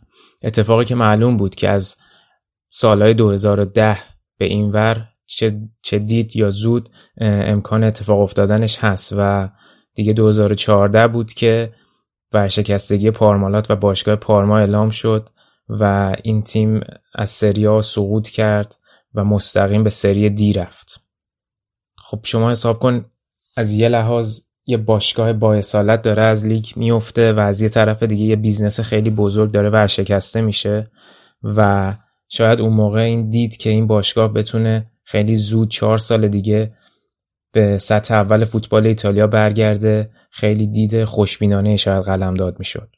ولی من فکر می‌کنم این مهمتر از همه چیز عاملش عشق هوادارای اون شهر عشق هوادارای اون تیم به باشگاه پارما بود که تونست این تیم رو دوباره به اینجا برگردونه و یه سری عواملی که توی باشگاه بودن و از همه مهمتر بازیکن معروفشون که قطعا همه پارمایی دیگه اونو به عنوان یکی از استوره هاشو می‌شناسن لوکارلی که با این تیم موند و قول داد تا زمانی که این تیم به سری آ برگرده همراه تیم باشه و تونست با 28 بازیکن جدید تو سری دی و 5 بازیکن جوون که از اون تیم اصلی باقی مونده بودن این تیم رو پله به پله بالا بکشونن.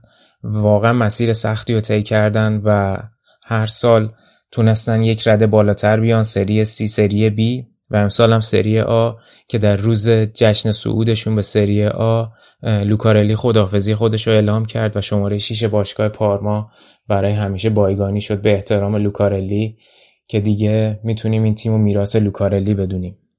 و من فکر می‌کنم ایتالیا که خودش به خودی خود سرزمین تاریخ و داستانهای اساتیری و افسانه‌ای و عاشقانه های مختلف بوده و تو فوتبال هم از این دست داستانها کم نداشته. حالا توی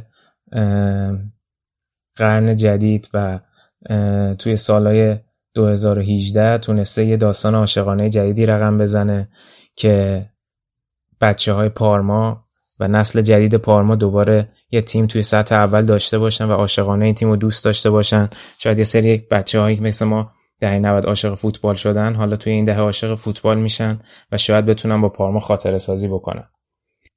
برگردیم به بازی. بازی خیلی باشکوهی بود برای پارما ولی فکر نکنم کسی فکر می‌کرد که سرانجام بازی اینجوری باشه. چون که اینتر به خصوص اینکه اون بازی آخرش رو تونسته بود سهی جوری بولونیا ببره.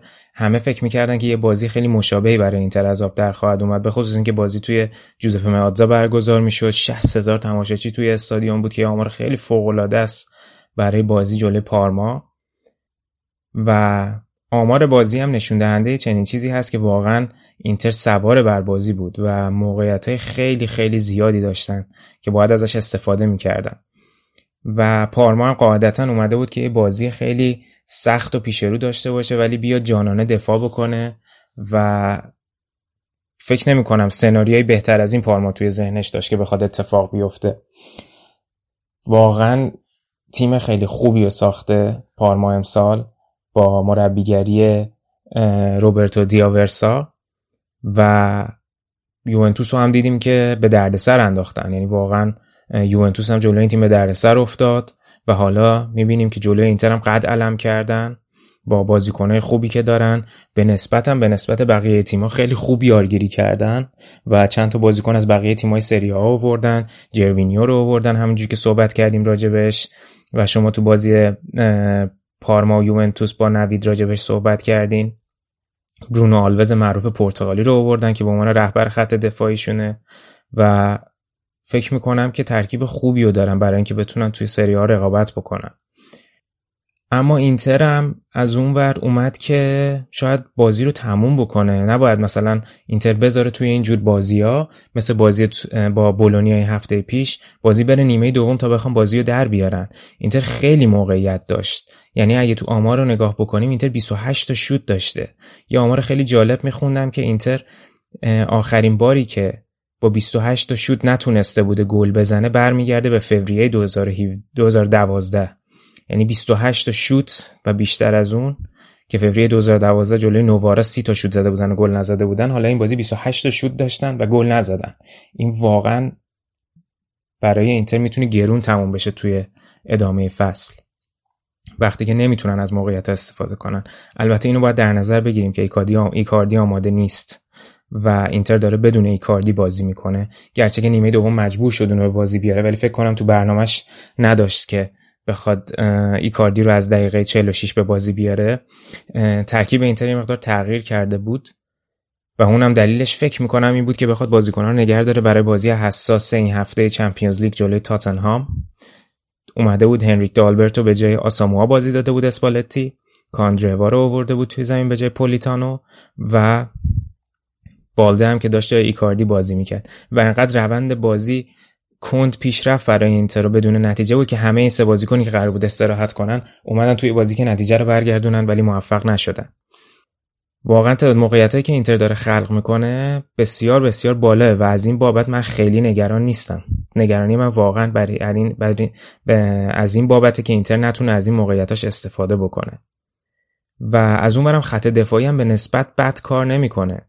یا آمار دیگه هم بود این بود که توی نیمه اول پارما فقط یه شوت در چارچوب داشت که تا این هفته سری آ توی یه 45 دقیقه این کمترین آماری بود که یه تیم می‌تونست شوت به دروازه حریف داشته باشه و خیلی هم موقعیت ندادن در طول بازی به پارما. و میگم در مجموع من نگران نیستم راجع به عمل کرده اینتر ولی اسپالتی باید بپذیره که این فشارا روز به روز بیشتر میشه. اگه بخوان اینجوری پیش برن. با این بازی های ساده ای که به نسبت داشتن و نتونستن نتیجه بگیرن و الان چهار امتیاز دارن و خیلی امتیاز از دست دادن می‌تونه گریبان این تیم رو بگیره اگه که تو ادامه بخوان اینجوری کار بکنن. و چهار امتیاز از چهار بازی در واقع یکی از بدترین شروع های اینتر بوده طی چند سال اخیر. و حالا باید ببینیم که چجوری می‌تونه اسپالتی این تیم رو ریکاور بکنه برای بازی جلوی تاتنهام. و اما می‌رسیم به داستان جالب این بازی و گل فرانچسکو دی مارکو بازیکنی که از اینتر به صورت قرضی رفته پارما همین فصل و دقیقه 46 وارد بازی شد و دقیقه 79 یک شوت خیلی جالب و وحشتناک زد. یه قوس خیلی جالب برداشت با پای چپ شوت زد که حتی هندانویچ نتونست از جاش تکون بخوره و توپ به سکنج دروازه رفت. و انقدر این پیروزی و گل برای پارمایا بزرگ بود که به اندازه یه گل قهرمانی شاید داشتن خوشحالی می‌کردن چه خودشون چه هوادارشون و دیمارکو که این گل زد به قدری خوشحالی کرد که به نوعی یه سری از هواداره اینتر ناراحت شدن که این بازیکن داره جلوی تیم خودش که از اونجا به عنوان بازیکن قرضی اومده اینجوری خوشحالی می‌کنه. ولی یه بازیکن 19 ساله وقتی اولین گلش تو سری آ می‌زنه تو اونم توی چنین بازی برای تیم پارمایی که داره اولین بردش رو بعد از سال 2015 به دست میاره قاعدتا می‌تونه یه دلیل شاید موجهی باشه ولی بعد از بازی هم از هواداره اینتر عذرخواهی کرد و گفتش که امیدوارم که اونا منو درک بکنن یه نکته جالب دیگه این که پارما دومین باری بود که تونست اینتر رو توی جوزپه مهاتزا ببره و آخرین بار سال 1999 بود. و متاسفانه بعد از گلی هم که دقیقه 79 پارما زد اینتر اون فشاری که از اول بازی داشت می آورد نتونست ادامه بده. و حتی بعد دقیقه 79 شاید بگم این تیم افت کرد. و این اصلا از لحاظ ذهنی چیز جالبی به نظر نمی‌رسه برای اینتر و اسپالتی. واقعا باید روی این موضوع کار بکنه. ولی من میگم بازم امیدوارم به این تیم به خاطر اینکه تیم داره روندی رو طی می‌کنه.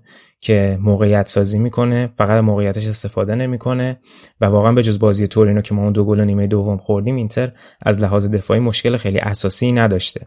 امیدوارم میراندا هم به مرور فیت بشه تا ببینیم که وضعیت خط دفاعی به چه, به چه صورت خواهد بود. و یه خبر دیگه این بود که تو طول بازی هم دیامبروزیو هم مصدوم شد. ورسالیکو هم که توی بازی های ملی که برای کرواسی بازی می‌کرد مصدوم شد و حالا معلوم نیست که اینتر بدون این دوتا و بدون دفاع راست چجوری می‌خواد جلوی تاتنهام بازی کنه؟ صحبتی که اسپالتی کرده بود این بود که شاید از اسکرینیار تو خط دفاع و سمت راست استفاده کنه و بتونه به نوعی جای اینا رو پر بکنه. ولی به نظر می‌رسه یه سری هواداره اینتر از وضعیت تیم ناراضی و ناامید هستن؟ چه توی social media از طرف ایتالیایی و صفحه اینترنشنال اینتر من می‌دیدم که خیلی به اسپالتی دارن بعد و بیرا میگن. حتی توی صفحه هواداره ایرانی اینتر هم همین بس بود. یکم هم منو مورد لطف و نوازش خودشون قرار دادم وقتی که از اسپالتی حمایت کردم. ولی باید ببینیم که اسپالتی می‌تونه خودش و تیمش رو از این مخمسه نجات بده. واقعا مجموعی از بازیکنان خوب و در اختیار داره و به نظر من چیزی کم نداره برای اینکه بخواد این تیم از این وضع نجات بده. کارهای ترکیبی خیلی خوبی انجام میشه. خیلی ها منتقدا این ور اونور گفته بودن که مثلا کاندروا سانترای داشته که به مقصد نمی‌رسیده. ولی من خیلی بازی های ترکیبی زیادی دیدم و امیدوارم که بتونن که اینا رو به نتیجه برسونن. و اون نکته آخر که تو این بازی به چشم می‌خورد داوری بحث برانگیز این بازی بود. وقتی ما ببینیم که هنوز وار سیاستش معلوم نیست توی چه زمانی می‌خوان از وار استفاده کنن چون قرار نیست به مقداری که سال پیش استفاده کردن استفاده بکنن و سیاستش عوض شده و توی موقعیت خیلی حساسی که داور ندیده می‌خوان ازش استفاده بکنن و این حق رو به داور بدن. ولی می‌بینیم که اتفاقات خیلی زیادی افتاد توی این بازی. دو طرف هم متضرر شدن ولی حالا من میگم اینتر بیشتر متضرر شد. اما اینتر تیمیه که باید به با وجود داوری هم ببره. ولی توی این چند هفته یه اتفاقات دیگه یه مقداری بیش از حد به ضرر اینتر بوده. اولین چیزی که بود البته گالیاردینی از سمت اینتر باید اخراج می‌شد همون اوایل بازی به خاطر تکل خشنی که رفت. ولی بعد از اون هم استولاچ بازیکن پارمای تکل وحشتناک رفت که فقط با کارت زرد داور جریمه شد. اونم می‌تونست مستقیم اخراج بشه. ولی نکته کلیدی داستان اینجا بود که دیمارکو که گل پارما رو زد روی یکی از شوتایی که پریشیچ به سمت دروازه پارما زد توپو دقیقا در مسیر توپ قرار گرفت. و بعد با دست مانع عبور توپ از خط دروازه شد که می‌تونست قشنگ پنالتی اخراج باشه و شاید سرنوشت بازی عوض می‌شد و دیمارکا حتی اون گل به ثمر نمی‌رسید و شاید پارما بازنده این بازی می‌شد. ولی اما اگرها کاری رو حل نمی‌کنه البته یه نکته دیگه همین بود که روی گل دیمارکو هاندانویچ ادعا کرده بود که یکی از بازیکنهای پارما جلوی دیدش رو گرفته بود و اصلا توپو نمی‌دید. و تصاویر تلویزیونی هم اینو تایید می‌کرد اما در اصل صورت به نظر من نمی‌تونست هاندانویچ روی اون توپ کاری بکنه. حتی اگر توپو می‌دید انقدر که توپ با سرعت و دقت به ثمر رسیده بود. ولی خب اینا مشکلاتی بود از سوی داوری که توی این بازی رخ داد. امیدوارم که اینا صحوی باشه. وگرنه که دوباره امیدوارم شاهده یه سری اسکندال و اتفاقای عجیب غریب توی فوتبال ایتالیا نباشیم. اما میگم اینتر تیمیه که نباید اینا رو به عنوان بهانه در نظر بگیره و, ما و نخواد که مشکلات خودش و نقاط ضعف خودش رو پوشش بده و اصلاح ببخشه. خلاصه که هفته ناامید کننده بود برای اینتر و هفته فوق بود برای هواداره پارما و شهر پارما و تیم پارما که دوباره تونستن خودشونو به سطح اول برگردونن و این نتیجه فوق کسب بکنن و مطمئنا پارما یکی از گزینه هاییه که توی امس... لیگ امسال می‌تونه خیلی تیم‌ها رو به دردسر بندازه و قطعا جزو تیمی نیست که از سری بی اومده باشه که دوباره دوباره بخواد دست و پنجه نرم کنه برای اینکه سقوط نکنه. باید ببینیم که تو ادامه فصل چه اتفاقایی برای اینتر و پارما رخ میده و اینتر این هفته چجوری می‌تونه جلوی تاتنهام بازی بکنه تو بازی که از همین الان هفتاد هزار تا بلیتش فروش رفته و توی جوزپه معادزه برگزار میشه. تاتنهام هم که اوضاع خیلی خوبی فعلا نداره. باید ببینیم که این دوتا تیم چجوری از پس همدیگه برمیان و از اونورم پی اس وی و بارسلون بازی دارن و بازی جذابی پیش روه. خلاصه ببینیم که در ادامه فصل چه چیزی پیش میاد. توی بازی های دیگه لیگ ایتالیا دیروز ناپولی تونست فیورنتینا رو یک هیچ ببره با گل اینسینیه. و هنوز داره لب مرز شرایط خوبی رو حفظ می‌کنه. آنجلوتی توی ناپولی الان نه امتیازی شدن تو چهارتا بازی. بعد روم امروز دوباره مساوی کرد. شاگردای دی فرانچسکو خیلی خوب کار نکردن. دو دو با کیو و ورونا مساوی کردن. و یه نکته جالبی که داره اینه که الان کیو ورونا امتیازش توی جدول ایتالیا منفیه. به خاطر اینکه کسر امتیاز خوردن مثل اینکه مدیر عامل باشگاهشون قراردادا رو دستکاری می‌کرده و مبلغای قراردادا رو جابجا می‌کرده. برای همین تیم و ازش امتیاز کردن. مدیر عامل هم از فعالیت یه چیز بوده فکر سه ماه محروم کردن. درست میگم علی؟ آره سه امتیاز کم کردن از فعالیت محروم کردن مدیر رو 200 هزار یورو هم جریمهشون کردن. آره. ولی خب امروز تونستن کامبک بزنن در حالی که دویچ عقب بودن تونستن به بازی برگردن و یه امتیاز خیلی شیرین بگیرن از روم توی ورزشگاه المپیکو. بعد ساری از وقتی گفته که دو هیچ توی لیگ ایتالیا نمیشه برگردون هر هفته یه دو هیچ برگشته ها یعنی آره هم رومیا کلا مثل این که برای همین سیخ کردن که این بازی های دو سه هیچ برگردونه. بعد آره روم خیلی عجیبه دیگه. اول که اون بعد وقتی تونستن سه سه کنن جلو آتالانتا الان هم بازی دو هیچ برده رو دو دو کرد. بازی مهم دیگه ای هم که بود لاتسیو امپولی بود که لاتسیو تونست با گل پارولو بازی رو یکیچ ببره و شیش امتیازی هن الان دو تا برد دو تا باخت. شاید این نتیجه براشون یه سکوی پرتابی بشه که دوباره بتونن برگردن به صدر جدول. صدر جدول که نه یعنی به رده های بالای جدول. تورینو و دینزه با هم دیگه مساوی کردن یک یک و جنوا هم یکیچ بولونیا رو شکست داده. توی بازی کمتر مهمم فروزینونه پنج تا گل خورده از سمپدوریا اومدن که زیاد نمونن تو سریا این تیم فروزینونه. خب این بود از بررسی لیگ ایتالیایی ما. البته یه بازی دیگه هم از ایتالیا مونده آتالاتا اسپال که فردا به ضبط امروز ما نرسید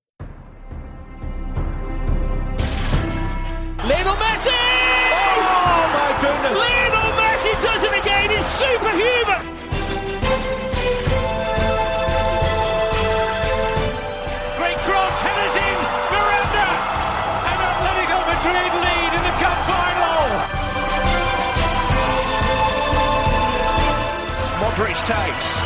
It's a header from Sergio Ramos. Sensational finish. Sergio Ramos, the hero.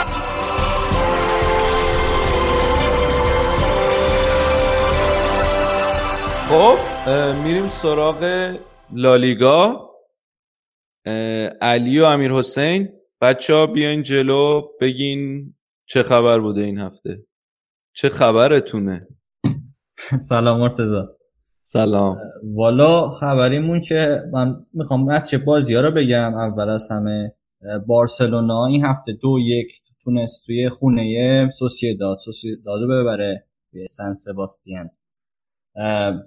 هوسکو که اون هفته صحبتش بود و هفته قبلی مسابقات باشگاهی که هشت از بارسلونا خورده بود و ما گفتیم توی خونه بهتر نتیجه می‌گیره یکیچه از وایکانو باخته. اتلتیکو باز مساوی کرد. چهار تا بازی داره الان پنج امتیاز. گودینی اشتباه خیلی بد کرد و گل خوردن. والنسیا هم نتونسته حالا اون فرم همیشگیشو داشته باشه این فصل. اونا هم بازیشون با بتی سف سف شد تو. بعد لگانس بازی داشته با ویارال یک هیچ باخته. وایادولوید بازی یک هیچ به آلاوز باخته. تنها میزبان سربلند این هفته اسپانیول بود که از لوانته یک هیچ برد رئالم که با بیلبائو بازی یک یک مساوی کرد. من می‌خوام بگم که علی حالا بیاد راجبه بازی رئال بگه یکم واسمون. علی. آقا چی بگم راجع بازی رئال بیلبائو؟ اینا هر دفعه این رئال میاد این کار رو ما می‌کنه. خیلی خیلی نیمه اول بدی داشتیم. چی کار می‌کنه با تو را دیگه چی بگم دیگه؟ خب. آن کاری که نشاید. آه، اوکی. ترکیب عوض شده بود علی؟ ترکیبو که هر دفعه تقریبا تو این بازی که بازی کرده رئال یه ترکیبی گذاشته لوپدگی هیچ وقت یه ترکیب ثابت توی زمین نفرستاده بود. این دفعه هم دوباره به کاسمیرو بازی نداده بود. به احتمال خیلی زیاد به این خاطر که با تیم ملی برزیل مسافرت رفته بود. خیلی و 180 دقیقه بازی دوستانه انجام داده بود. ایسکور هم دوباره گذاشته بود بیرون و این دوتا تغییر خیلی مهم بود که یعنی این دوتا اتفاق خیلی مهم بود که توی ترکیب اولیه رئال وجود داشت. بعد الان دوباره اومده بود کروس رو گذاشته بود هافبک دفاعی و من بارها بارها گفتم که کروس جاش اونجا نیست. خیلی نمیشه بشه از نظر دفاعی تکیه کرد. نمی‌تونه جمع کنه کارهای دفاعی رو. ولی خب بازم دوباره کروس رو گذاشته بود اونجا. و من نمی‌دونم. حالا خب درسته کاسمی رو یعنی نباید از کروس انتظار داشت که اونجوری که کاسمی رو می‌تونه کارهای دفاعی انجام بده و بازی حریف رو تخریب کنه کروس هم بتونه همون کار رو انجام بده. اما خب الان اگه تو می‌خوای کاسمی رو بذاری بیرون یک هافبک دفاعی داره توی ترکیبش اسم مارکوس یورنته که این بازیکن آکادمی خود رئال فصل 2016 2017 هم آلاوس بازی کرده به صورت قرضی. این خب بازیکنیه که بازیکن خیلی خوبیه. درسته در سطح کاسمیرو نیست از نظر دفاعی اما خیلی خیلی بهتر از کروسه. از اون طرف از نظر بازی سازی و ضد پرس بودن یعنی که بتونه از پرس از پرس حریف هم در بیاد در حد کروس نیست. اما خیلی بهتر از کاسمیرو بنابراین یه بازیکن خیلی متعادل تری نسبت به کروس و کاسمیرو. اما این رو هم هیچ وقت بازی نمیده. یعنی اصلا این یورن طرف گذاشته بودش روی سکو. با خودش برده بود به بیلبائو ولی گذاشته بودش روی سکو. و من نمی‌دونم تا کجا می‌خواد این کار رو ادامه بده. من حس می‌کنم که خیلی دوست داره از کروسی بازی کنه. شبیه بوسکتس در بیاره. ولی خب در نمیاد دیگه آقا از ایشون در نمیاد. ما هرچی میگیم که یا حتی کاسمیرو دیگه. الان کاسمیرو رو مثلا برزیل نداشت. خیلی ضربه خورد تو اون بازی که نبود. رئالم خب چمپیونز لیگو داره و دلش می‌خواد شاید مثلا چند تا بازی کنه اون تیپی داشته باشه. من نمی‌دونم که دقیقا تفکرش چیه ولی شاید این چرخش بازیکن همینه که یه سری بازیکن توی یه سری پست جا بیفتن حالا تونی کروز تو میگی همون نه فقط دلش بازی کنه چیز به کاسم رو همون جوریه درسته که این بازی بیشتر به خاطر خستگی بود که بهش بازی نداد ولی اون جوری هم به کاسم رو اعتماد نداره به این خاطر که خیلی خوب بازی ساز نمی‌تونه بکنه و وقتی هم تحت پرس قرار می‌گیره زود توپو از دست میده زود توپو لو میده. اون به اونجوری به کاسم رو هم اعتماد نداره. دلش می‌خواد یه بازیکن داشته باشه مثل مثلا نه مثل بوسکتس که بازیکن باشه که هم بتونه مثلا کار تخریبی انجام بده همین که ضد پرس باشه. بوسکتس یکی از بهترین مثالایی که میشه واسه بازیکن ضد پرس و همین که بتونه بازی سازی از عقب انجام بده. ولی خب میگم بازی کنی به اون مشخصات شاید نزدیکترین بازیکن با اون مشخصات همین مارکوس یورنته باشه که اصلا بهش بازی نمیده. حتی تا یک دقیقه هم بهش بازی نده توی این فصل. و من نمی‌دونم. مدریش هم خیلی بد بود امروز. در واقع دیروز خیلی بد بازی کرد. یکی از یکی از سه تا بازی بود که توی این سال من از مدریش دیدم که خیلی بد بازی کرده. و همون دقیقه 60 هم تعویزش کرد با ایسکو. و از وقتی ایسکو اومد خب ایسکو خیلی بهتر بازی کرد. قشنگ موتور خط حمله رئال رو انداخت. خیلی هی بین خطوط حرکت می‌کرد هی جا عوض می‌کرد. می‌کرد فضا باز می‌کرد واسه باقی بازیکن‌ها. خیلی خیلی تعویض خوبی بود. آم بین دو تا نیمه کاسم رو به جای سبایوس. یعنی نه تنها کاسم رو در نهایت نتونست استراحت کنه که ما به خاطر همون 45 دقیقه هم که به کاسم رو بازی ندادیم دو امتیاز هم از دست دادیم. و کاسمیرو رو بین دو نیمه آورد توی که خب توی نیمه دوم دیگه تقریبا هیچ خطری روی دروازه رئال ایجاد نشد. یعنی دروازه رئالی کامل راهش به عباس بیل با بسته شده بود تقریبا. و آخرین تعویزش هم که کرد که خیلی تعویز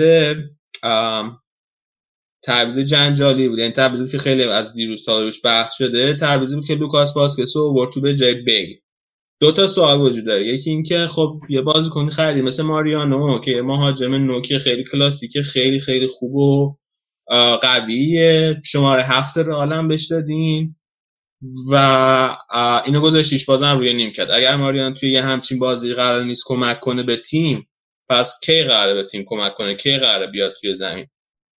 این اولین سوال که اول چرا ماریانو رو نیوردی تو؟ بعد دوم حالا لوکاس واسکس می‌خوای بیاری تو؟ باشه لوکاس واسکس که میاری تو؟ لوکاس واسکس بازیکن گل زنی نیست. بازیکنی که خیلی دونده است خیلی تلاش می‌کنه کنار زمین میره و برمیگرده تون تون. این خیلی بازیکن خوبیه خیلی هم تعویض خوب. ولی باید در کنارش یه بازیکن گل زنی وجود داشته باشه چون که تو لحظه رئال نیاز به گل داشت.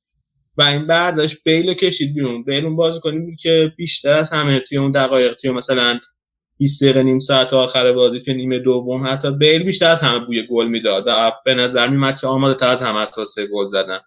و اونوقت بیل رو برداشت کشید بیرون. در صورتی که اگر می‌خواست لوکاس واسکس هم بکشه بیرون بیاره تو یا باید آسنسیو رو می‌کشید بیرون که اصلا اساسا اونقدر بازیکن گلزنی نیست یا اینکه باید بنزما رو می‌کشید بیرون که خیلی روز خوبش نبوده.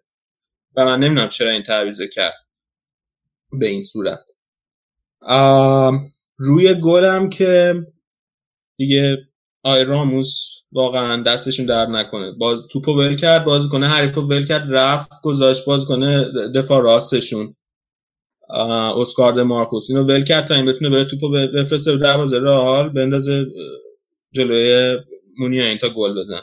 و گلم به نظرم واقعا راموس مقصر بود.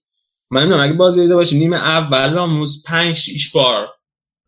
5 یا 6 بار. از خط دفاع خود رئال رفت تا مهاجم نوک. یعنی 5 6 بار دیدی می‌شد دید که راموس جلوترین بازیکن رئاله. و من نمی‌دونم چرا این کارو می‌کرد. که دفاع ول کنه بدو بره تا خط ما... حمله مهاجم نوک وایسه که چی بشه. بازی رو در بیاره. چی؟ بازی رو در بیاره مثلا. مثلا بازی من نمی‌دونم. چی, چی تو ذهنش میگذره؟ یه ضربه آزادم نیمه دوم زد. یه ضربه آزاد بود روی خط محوط جریمه بود که اونو خود راموس زد خیلی هم بد زد. راموس البته قبلا ضربه آزاد توی اون زاویه و توی اون مناطق گل کرده.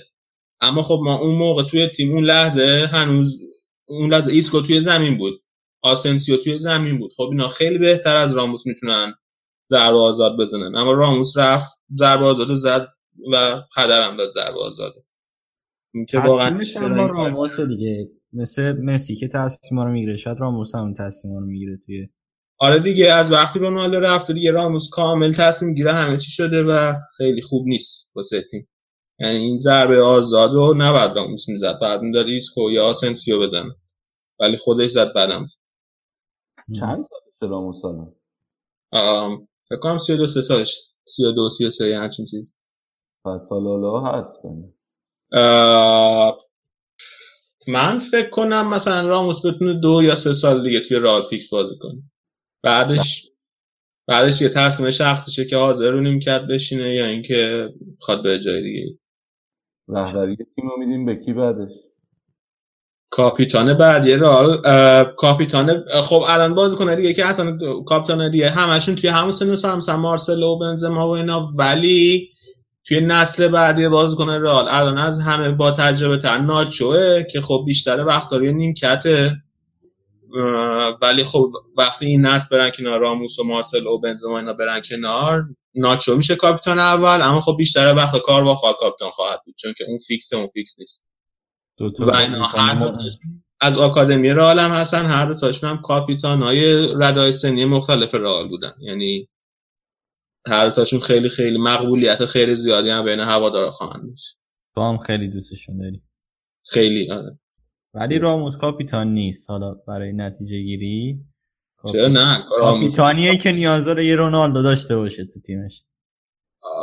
نه ببین راموس کاپیتان خیلی خوبیه. به وظیفه کاپیتانی خیلی عالی انجام میده. اما این چیزو نباید می‌کرد. این پنالتی زدن و ضربه آزاد زدن و اینا. این کاراش این کار کار درست نیست. این کار نباید انجام بده. اما از کاپیتانی که همیشه تیمو خیلی خوب توی موقعی که نیاز داره بهشون انرژی میده بهشون روحیه میده همیشه میجنگه واسه تیم با داور. همیشه روی داور بیشترین تاثیر رو می‌ذاره و از این نظر کاپیتان خیلی خوبیه. و بعد یه ذره اگر که خودخواهیاشو کم کنه دیگه پرفکت میشه. اولین. بازی چمپیونز لیگتون با کیه؟ علی این هفته با روم بازی دارن توی برنابو. قراره آقای مونولاس هم تشویق بشه. اونجا آها، خیلی عالی خب دیگه راجع به رئال حرف زدیم. اون یکی بازی که توی حالت باس بازی شد. امیر حسین بیا بگو بارسا چه خبر بود؟ شانس بردیم دیگه. آره دیگه بارسا تو سن سباستیان می... تو میگی بیشتر امتیاز از دست داده از برنابو. البته من اینو مطمئن نیستم. ولی اه، گوی جورایی سیداد گربه سیاه بود. دفعه پیشم که بارسا اومده بود سن سباستیان دو هیچ عقب افتاد چهار دو برد. مثل که شیش دفعه پشت سر همه که بازی رو عقب میفت یکم توی ترکیب اولیش ریسک کرده بود والورده. حالا این بازی ها بعد از این بره که اینترنشنال ها بود. یکم یه سری از بازیکن خب خسته بودن و اینا ولی تصمیم گرفت که به پوتینیو و بوسکت استراحت بده. واسه شروع رافینیا رو گذاشته بود با سرجیو روبرتو توی هافبک ها و راکیتیچ یه خط اومده بود حالا عقب‌تر هافبک دفاعی تقریبا بازی می‌کرد. یعنی عقبتر از باقی هافبک ها خیلی جواب نداد دیگه. رافینیو اصلا هنوز با ترکیب بارسا match نیست این فصل. با دمبله به خصوص اون سمت چپ اصلا نتونستن connection خوبی برقرار کنن. یه حالت ترکیب اولیش فیل شد. در حالی که سومدو هم با سمت راست خیلی نتونست به اون فعالیتی که سرجیو روبرتو داره توی دفاع راست رو داشته باشه و یه جورایی از سمت راست اه، بازی بارسا کم کار شده بود. ولی خب حالا یه گل خورد بارسلونا بعد اومد و تعویض کرد. اولین تعویزش هم این بود که کوتینیو رو برد به جای رافینیا که خیلی منطقی به نظر می رسید کوتینیو 20 دقیقه اول نیمه دوم خیلی دوندگی کرد خیلی به سمت جلو بود و تونست کمک کنه. ولی خب ضد حمله ها خطرناک شده بود. وقتی که تو راکیتیشو می‌ذاری هافبک دفاعی اونم حالا شاید مثل تونی کروز شما خیلی پست تخصصیشون هافبک دفاعی نیست. و یه ذره یعنی اون کاری که در واقع بوسکت می‌تونه بکنه واسه بارسلونا نمی‌تونه تو سیستم 4 3 بکنه. خطرناک شده بود چند تا ضد حمله خورد که آقای ترشنگه رو سفیدمون کرد. فکر کنم دو سه تا تک به تک گرفت. تو هم یک شو یک شو بعد زد بیرون ولی دو سه تا شو ترشنگه خیلی خوب گرفت. اون موقعی که به سه تا تک به تک پای سر هم دستش ما قبل اینکه بارسا گلاشو بزنه. یکیشو که زد بیرون دو تاشو ترشتگن گرفت. و خیلی شانس آوردین دیگه چی بگیم. حالا تعویض دومش هم بین اینا بود دیگه. بوسکتو و جای قبل از این ستا بود. قبل از این ستا بود. آن یه, یه, یه موقعیت هم همون شروع نیمه اول داشتن که هنوز تعویض دوم نکرده بود. اون اون جای اونجا دیگه البته می- می- می‌دونست خودش که می‌خواد بوسکت هم عوض کنه. وقتی بوسکت اوورد جلو جای سومدو راکیتیچ یه ذره رو به جلو تر شد و باز ترافیک هجومی بارسلونا زیاد شد. دو تا گلی هم که زد حالا یه سریش میگن رو کورنل و اتفاقات بازی بود ولی روی ترافیک هجومی بود که والورده ایجاد کرد. بخوای بگی از نظر تعویض با نقشه اولیه بازی فیل شد ولی به نظر من جسارتشو نشون داد؟ تعویضای ذره باز شجاعانه عمل کردی که تقریبا به نظر من سرجیو روبرتو دیگه بر نمیگشت و داشت عملا سه دفاعه بازی می‌کرد. بارسلونا نیمه دوم. خیلی خطرناک بود و ریسکی ولی جواب داد. بارسلونا برد بازیشو الان چهار تا برد داره و صد ام، نکته دیگه این که مالکوم هم هنوز مصدوم مچ پاش که تو تمرینا آسیب دیده بود. هنوز دچار مشکله و نمی‌رسه به بازی های بعدی. فکر کنم این هفته آرتورم باز با تیم تمرین نمی‌کنه. حالا یه ایرادی که می‌گیرن خیلی به وارورده اینه که بازیکنهای جدید و اصلا بازی نداده دیگه. الان مارکوما مارکوما آرتور نبودن خب اکثرا. ولی آرتور ویدال هم مثلا نذاش این سری می‌تونست به جای راکیتیچ که توی هافبک دفاعی گذاشته بود آرتور ویدالا بذاره چون اون تجربه این کارو داره حداقل برای شروع بازی. ولی این کارو بازم نکرد. باید دید که بازی های بعدی چی پیش میاد و آیا این باید از عمق تیمش استفاده کنه دیگه. بازی ها داره ترافیک زیاد میشه باید Champions League دارن این هفته. بد نبود استراحتی که به کوتینیو و بوسکتس داد ولی خب کار خطرناکی بود. چون توی میگم این با سوسیداد تو بازی داری بیرون از خونه بازی خطرناک و سختی بود. حالا این ریسک اونجا موقع کرد. باید دید که نتیجهش در ادامه فصل میشه. آقا راجب دمبله هم حرف بزنیم یه مقداری توی این چهار تا بازی که کردیم دو تا گل زده دو تا گل سه امتیازی زده در واقع. یکی جلو بالادولید زده یکی جلو سوسیه داد. یعنی تا 6 امتیاز از گلای دمبله. و من حس می‌کنم که خیلی کم راجع بهش صحبت میشه. اون دفعه هم میرزا دفعه پیش هر دفعه می‌گفت که خیلی می‌خواد خودش رو نشون بده و اعتماد به نفسش زیاده و اینا. ولی من فکر کنم واقعا خیلی موثر توی ترکیب بارسا. دمبله خیلی غیر خطی هم به نظر من هست تو دقایق بازی. یعنی اون پرفورمنسش مثلا 20 و 30 درصد میشه یه موقع وسط بازی ممکن توپ پاش بخوره بره بیرون. یه جا اومد سانت کنه. فکر کنم یه پا دو پا کرد توپ رفت بیرون. ولی با- بازیکن خوبیه تو ترکیب بارسلونا. البته یه چیز نرمالیه که مهاجما مثلا هر کدوم تو چهار تا بازی سه چهار تا گل زده باشن و اینجور چیزا. ولی دمبله هم خیلی مچ شده. به خصوص با کوتینیو که اومد تو بازی خیلی به دمبله کمک کرد. با چیزم با مسی و سوارز هم نسبتا هماهنگه. و آخرای بازی که بارسا اومد یه ذره دفاعی بازی کنه و نتیجه رو حفظ کنه دمبله اومده بود هافبک داشت کمک می‌کرد و پاسای کوتاه می‌داد و حفظ توپ می‌کرد. خیلی به نظر من در خدمت تیم بود اونجا که بازی رو حفظ کنم. اون موقع دیگه بارسلونا فکر کنم داشت 4 4 2 بازی می‌کرد.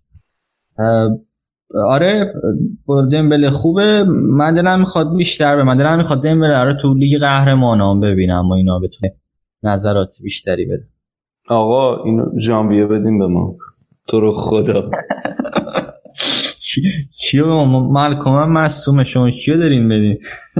ها بازیکن می‌خواین؟ آره ما نداریم. هر کی دوست داریم برداریم. هر که تیمو باید ببندی کلا بدی بیا هر کی یه برداریم. آره. خب. آقا راجع به بارسا یه این مورد دیگه هم من می‌خواستم بگم. این آیه آندره کاریو خوندی توی این دو هفته که چقدر سرش جنجال شده بود تو بارسا؟ نه متاسفانه. چی بود قضیه؟ این آیه آندره کاریه کار چاق کنه بارسا واسه بازیکن برزیلی. یعنی اینا بازیکن برزیلی بخوان بخرن از از زمانی که راسل مدیر عاملشون بود یعنی تقریبا ده سال پیش. تقریبا ده سال پیش میشه دیگه نه؟ نه از زمانی که راسل اومد توی مدیریت رئال. حالا نه اینکه مدیر رئال بوده باشه. ولی ایشون مدیر بارسا بوده باشه. ایشون کار چاق کن بارسا بوده واسه اینکه بازیکن برزیلی بخرن و اه، شایع شد که مارکا یعنی خبرش من دیدم کار کرده بود که این 6 و 6 دهم میلیون یورو از بارسا گرفته به خاطر انتقال نیمار به PSG. بعد باشگاه اینو تکذیب کرد که این پول پرداخت شده اما تکذیب نکرد که توی قراردادی که اول کار بارسا با نیمار امضا کرده بوده یک بندی مثل اینکه وجود داشته توی این قرارداد که اگر که نیمار منتقل می‌شده به یه تیم دیگه ای از پول که بارسا می‌گرفته واسه انتقال نیمار قرار بوده که سه درصدش پرداخت بشه به آقای کاری آه، و نکته اینه که این کاری در واقع کارمند باشگاه بارسا بوده و این الان براش چیز به وجود میاد. این براش تضاد منافع به وجود میاد که از یه طرف عنوان کارمند باشگاه بارسا باید بخواد که نیمار تو باشگاه بارسا بمونه. از یه طرف دیگه منافع شخصیش میگه که این نیمار بره از بارسا که یه پول کلانی گیره من بیاد. و علاوه. بر این جانم میگم دو شغله بوده. آره علاوه بر اینشون اه، توی انتقال چند تا بازیکن برزیلی دیگه هم که توی این سالا بارسا گرفته و اصلا خوب نبودن واسه بارسا نقش داشته. مثل گرفتن هنریکه و کیرسیون و داگلاس که هر سه تای اینا رو بارسا گرفته دو تا اولیاشون که اصلا حتی یه بازی رسمی هم نکردن. داگلاس هم که خب هیچ وقت وسط بارسا نبود. و یک نفر دیگه هم بوده یک بازیکنی به اسم جرسون که این آقای جرسون بازیکن جوون فلومیننزه بوده و این رو بارسا حق خریدش رو از فلومیننزه می‌گیره. یعنی حق خرید که نه در واقع یه قراردادی میبنده و 4 میلیون یورو به فلومیننزه میده و قرار میشه که هر وقت فلومیننزه می‌خواد که بخره این باز بفروشه این بازیکن رو بارسا این حق داشته باشه که بیاد پیشنهادی برابر با پیشنهاد باشگاه خرید خریدار بده و اون بازیکن رو بگیره خودش.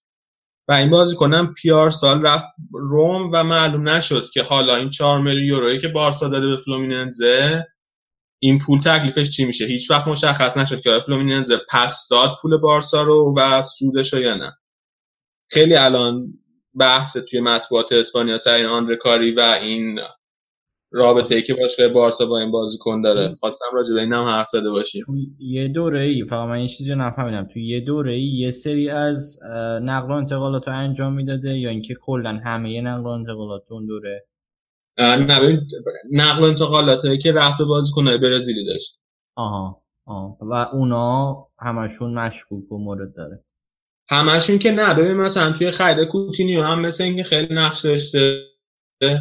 هم مثل اینکه خیلی نقش داشته ولی هم مالکوم هم نقش داشته. ولی خیلی از این خریدایی که انجام شده مورد داره بود داره. آره دیگه. خب دیگه در حد دلالای لیگ ایران ظاهر شد. بارسا. آم، آره دیگه این من مسئله مدیریتی باشگاه بارسا خیلی مسئله پیچیده که من واقعا نمی‌دونم چه جوریه. اینا اصلا حقوقایی هم که باشگاه بارسا میده اصلا با چیز جور در نمیاد.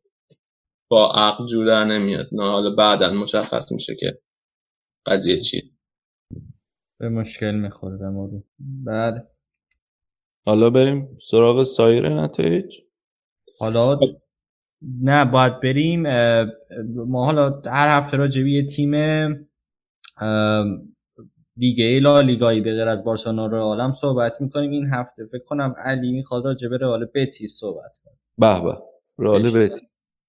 آره ما پیش خودمون فکر کردیم که احتمالا صحبت کردم هر چند وقتی حالا الزاما هر هفته هم نه ولی هر چند وقتی راجع به یکی از تیم‌های لالیگایی که مثلا تیم محبوبیه طرفدار داره اما خیلی تیم بزرگی نیست مثل رئال و بارسا و اتلتیکو راجع به اینا صحبت کنیم. یه مقدار راجع به تاریخچه اینا و این هفته هم تصمیم گرفتیم راجع به بتیس صحبت کنیم. در اینکه بتیس هم انتخاب کردیم که هفت هفته پیش بازی ها یعنی دو هفته پیش.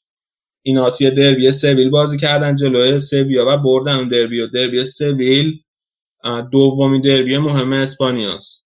و بعد از کلاسیکو مهمترین بازی اسپانیاست. همیشه خیلی بازی جنجالی و خیلی بازی داغی هم هست. و اینا هفته پیش تونستن یک هیچ ببرن سویا رو. واسه ما تصمیم راجع به بتیس صحبت کنیم. اسم بتیس اسم خود بتیس از باتیس میاد که اسم رومی رودخونه‌ایه که از وسط شهر سویل میگذره. و این شهر سویل دو تا تیم فوتبال تحویل جامعه فوتبالی اسپانیا داده. یکیشون رئال بتیسه و یکیشون سویا. و رئال بتیس دومین تیمش بزرگ شهر سویله. سویا سال 1905 تأسیس شده و رئال بتیس سال 1907 و خود بتیس هم توی تاریخش تغییر اسم زیاد تجربه کرده. یعنی اسمای مختلفی داشته تا اینکه دیگه الان بهش میگن هم رئال بتیس. لباس اول رئال بتیس و اگر که هر کسی که دنبال می‌کنه فوتبال اسپانیا رو بدونه که لباس راه راه سبز و سفیده و این رو برای قدردانی از مربی سابقشون مربی اسطورهشون در واقع. به اسم اوکانل میپوشن که این دوست عزیزمون ایرلندی بوده و تنها مربی تاریخ بتیسه که موفق شده با بتیس قهرمان لالیگا بشه. و اینا رنگ سبز و سفید هم می‌دونی که رنگایی که مختص کشور ایرلنده و اینا به خاطر ملیت مربی اسطورهشونه که این رنگ انتخاب کردن. بتیس اولین باشگاه آندلسی بوده که توی دست اول اسپانیا بازی کرده. یعنی اینکه قبل از اینکه سویا بتونه بیاد دسته اول بتیس تونسته بیاد دسته اول. و قهرمانی لالیگایش هم مال سال 1935 به علاوه دو تا قهرمانی هم توی کوپا دل داره واسه سالهای 1977 و 2005 سویا که بزرگترین رقیبشونه همشهرشونه تا حالا با هم 114 بار بازی کردن که 51 بار سویا برده و 36 بار هم بتیس. برای اینکه حساسیت این بازی بودین چقدره؟ همقدر فکر کنم که اولین بازی که بین این دو تا تیم توی سال 1915 برگزار شده این بازی داور متوقف کرده چون که تماشاگرها به زمین حمله کردن. بازی 4 3 به نفع سویا جریان داشته تا اینکه تماشاگرها به زمین حمله کردن و دیگه بازی داور متوقف کرده و هیچ وقت همون بازی ادامه پیدا نکرده. با همون از 4 3 تموم شدن بازی رو اعلام کرد. توی بازی هفته پیش بازی توی زمین خونگی بتیس یعنی ویا مارین برگزار می‌شد و اولین موردی بود که توی اسپانیا کمک داور ویدیو یا وار با انتقاد خیلی شدیدی روبرو شد. دلیلش این بود که بازیکن سویا توی دقیقه 66 مسا بازیکن سویا توی دقیقه 66 اخراج شد با کارت قرمز. و اونجوری که به نظر می اومد با تصاویر ویدیو این بود که دروازبان بتیس دوید سمت مسا و در گرفتش و خود رفتش رو زد زمین. اما داور فکر کرد که بازیکن بتیس بازیکن سویا دروازبان گرفته و زده زمین. ولی بازیکن سویا اخراج شد و خیلی بعد بازی ماچین مربی سویا اعتراض کرده بوده این وضعیت گفته بود که خب اگر قراره با وارم همچنان ما اشتباه داوری داشته باشیم و وضعیت این باشه اصلا برای چی باید وار وجود داشته باشه؟ بعد این اخراج کاپیتان بتیس که خیلی بازیکن محبوبی هم هست توی بتیس. یعنی خواکین اومد توی دقیقه 74 اومد توی زمین و دقیقه 80 هم گل زد. و بتیس موفق شد این بازی رو یکیش ببره. این برد خیلی کمک کرده بتیس. برای اینکه قبل از این برد توی این توی لیگ امسال هیچ بردی کسب نکرده بودن. و توی تابستون هم خریدای به نسبت خوبی داشتن و همین باعث شده که انتظار از که ستین مربی بتیس رفته باشه بالا باشه خیلی و خیلی تحت فشار بودن. و این برد باشه که فشار رو از روشون برداشته شه. این هفتم که هم فکر کنم مثلا گفت روی والنسیا توی مستا یا صفر صفر مساوی کردن که خب نتیجه خیلی خوبی محسوب میشه. و حالا باید ببینیم که این بتیس به چه نتیجه می‌رسه. بتیس همیشه واسه خود من تیم خیلی محبوبی بوده و دوستش داشتم. از توی الانم از باز کنه که توی رئال بازی می‌کنن سه بایوس قبلا بتیس بوده که قبل از همین دربی سویل هم کلی پیغام های تشویقی فرستاده. دو سه بازیکن بتیس که مثلا برید و گل دو کارید از این حرف خلاصه اینم راجع به رئال بتیس. اگر سوالی نداریم که تموم شد. آخرین بازی بتیس با رئال بود که خیلی پررول بودن. فکر کنم پنج دو شیش دو اینا رئال برد نه؟ هر سال پیش بود. آخرین بازی فصل سال پیش منظور بده؟ آره با رئال. با آخرین بار چیکار کردن؟ فکر کنم یادم نمی‌دونم. می‌تونم الان چک کنم. مثل این که س- پنج سه باختن از رئال. مرسی علی. خب این بود از بررسی لیگ اسپانیا. جا داره بگم که علی جان اتلتیکوتون چقدر خوب داره نتیجه می‌گیره. آقا این اتلتیکو رو ما بعد عمری ازش تعریف کردیم. بعد الان این نتیجه که الان گرفته از زمانی که سیمون سرمربی اتلتیکو شده بدترین نتیجه که اتلتیکو توی شروع فصل گرفته. آره. من تو دلم مونده بود باید حتما می‌گفتم که بعد بعد از تحلیل زیبای تو اتلتیکو فوق‌العاده درخشید. البته ناگفته نماند که این کریزمانتون هم بازی آخر مثل که خیلی بد بازی کرده. آره. الان نت امتیازی که گرفته از این سایت اتلتیکو کامیونیتی پنج بوده. از ده. از هیچ کدوم از بازیکنان اتلتیکو بیشتر از هفت نگرفتن. ولی گودینم خیلی به تیم ضربه زده یعنی دوتا اشتباه بزرگ کرده تو دوتا بازی آخر. اصلا دلیلی نداشت اون کار بکنه این بازی آخر. و یه پاس تا تقریبا به اه، یار ایبار که گل بزن بازی یکیچ برده رو دقیقه 89 من پنج فکر کنم یک یک کرد. همینه دیگه. اصلا آقا لعنت بر ما که خوبه به بازه مساوی کنه مهم نیست. اما دیگه همین دردم اینه که من همه تعریفش نکردم. من خیلی راضیم. قشنگ اومدی خیلی تعریف کردی. از همون روزی که تعریف کردی هفته بعدش نتایجش درخشان ولی حالا مهم نیست ازم امسال فینال چمپیونز لیگ ورزشگاه خودم اتلتیکو واندا متروپولیتانو. و اینا میان اونجا مطمئن باش میان واسه قهرمانی. و ما حالا انشالله اگر رئال قهرمان نشد انشالله همینا قهرمان شن بلکه اینا بتونن جلو بارسا رو بگیرن. چون که ما که امسال همچنین دستمون کوتاهی مقداری. نه بابا اختیار داریم. خب. آره دیگه با این نکته بسیار ظریف در مورد پیش بینی علی. تموم می‌کنیم اسپانیا رو. بریم و برگردیم دوباره در خدمت.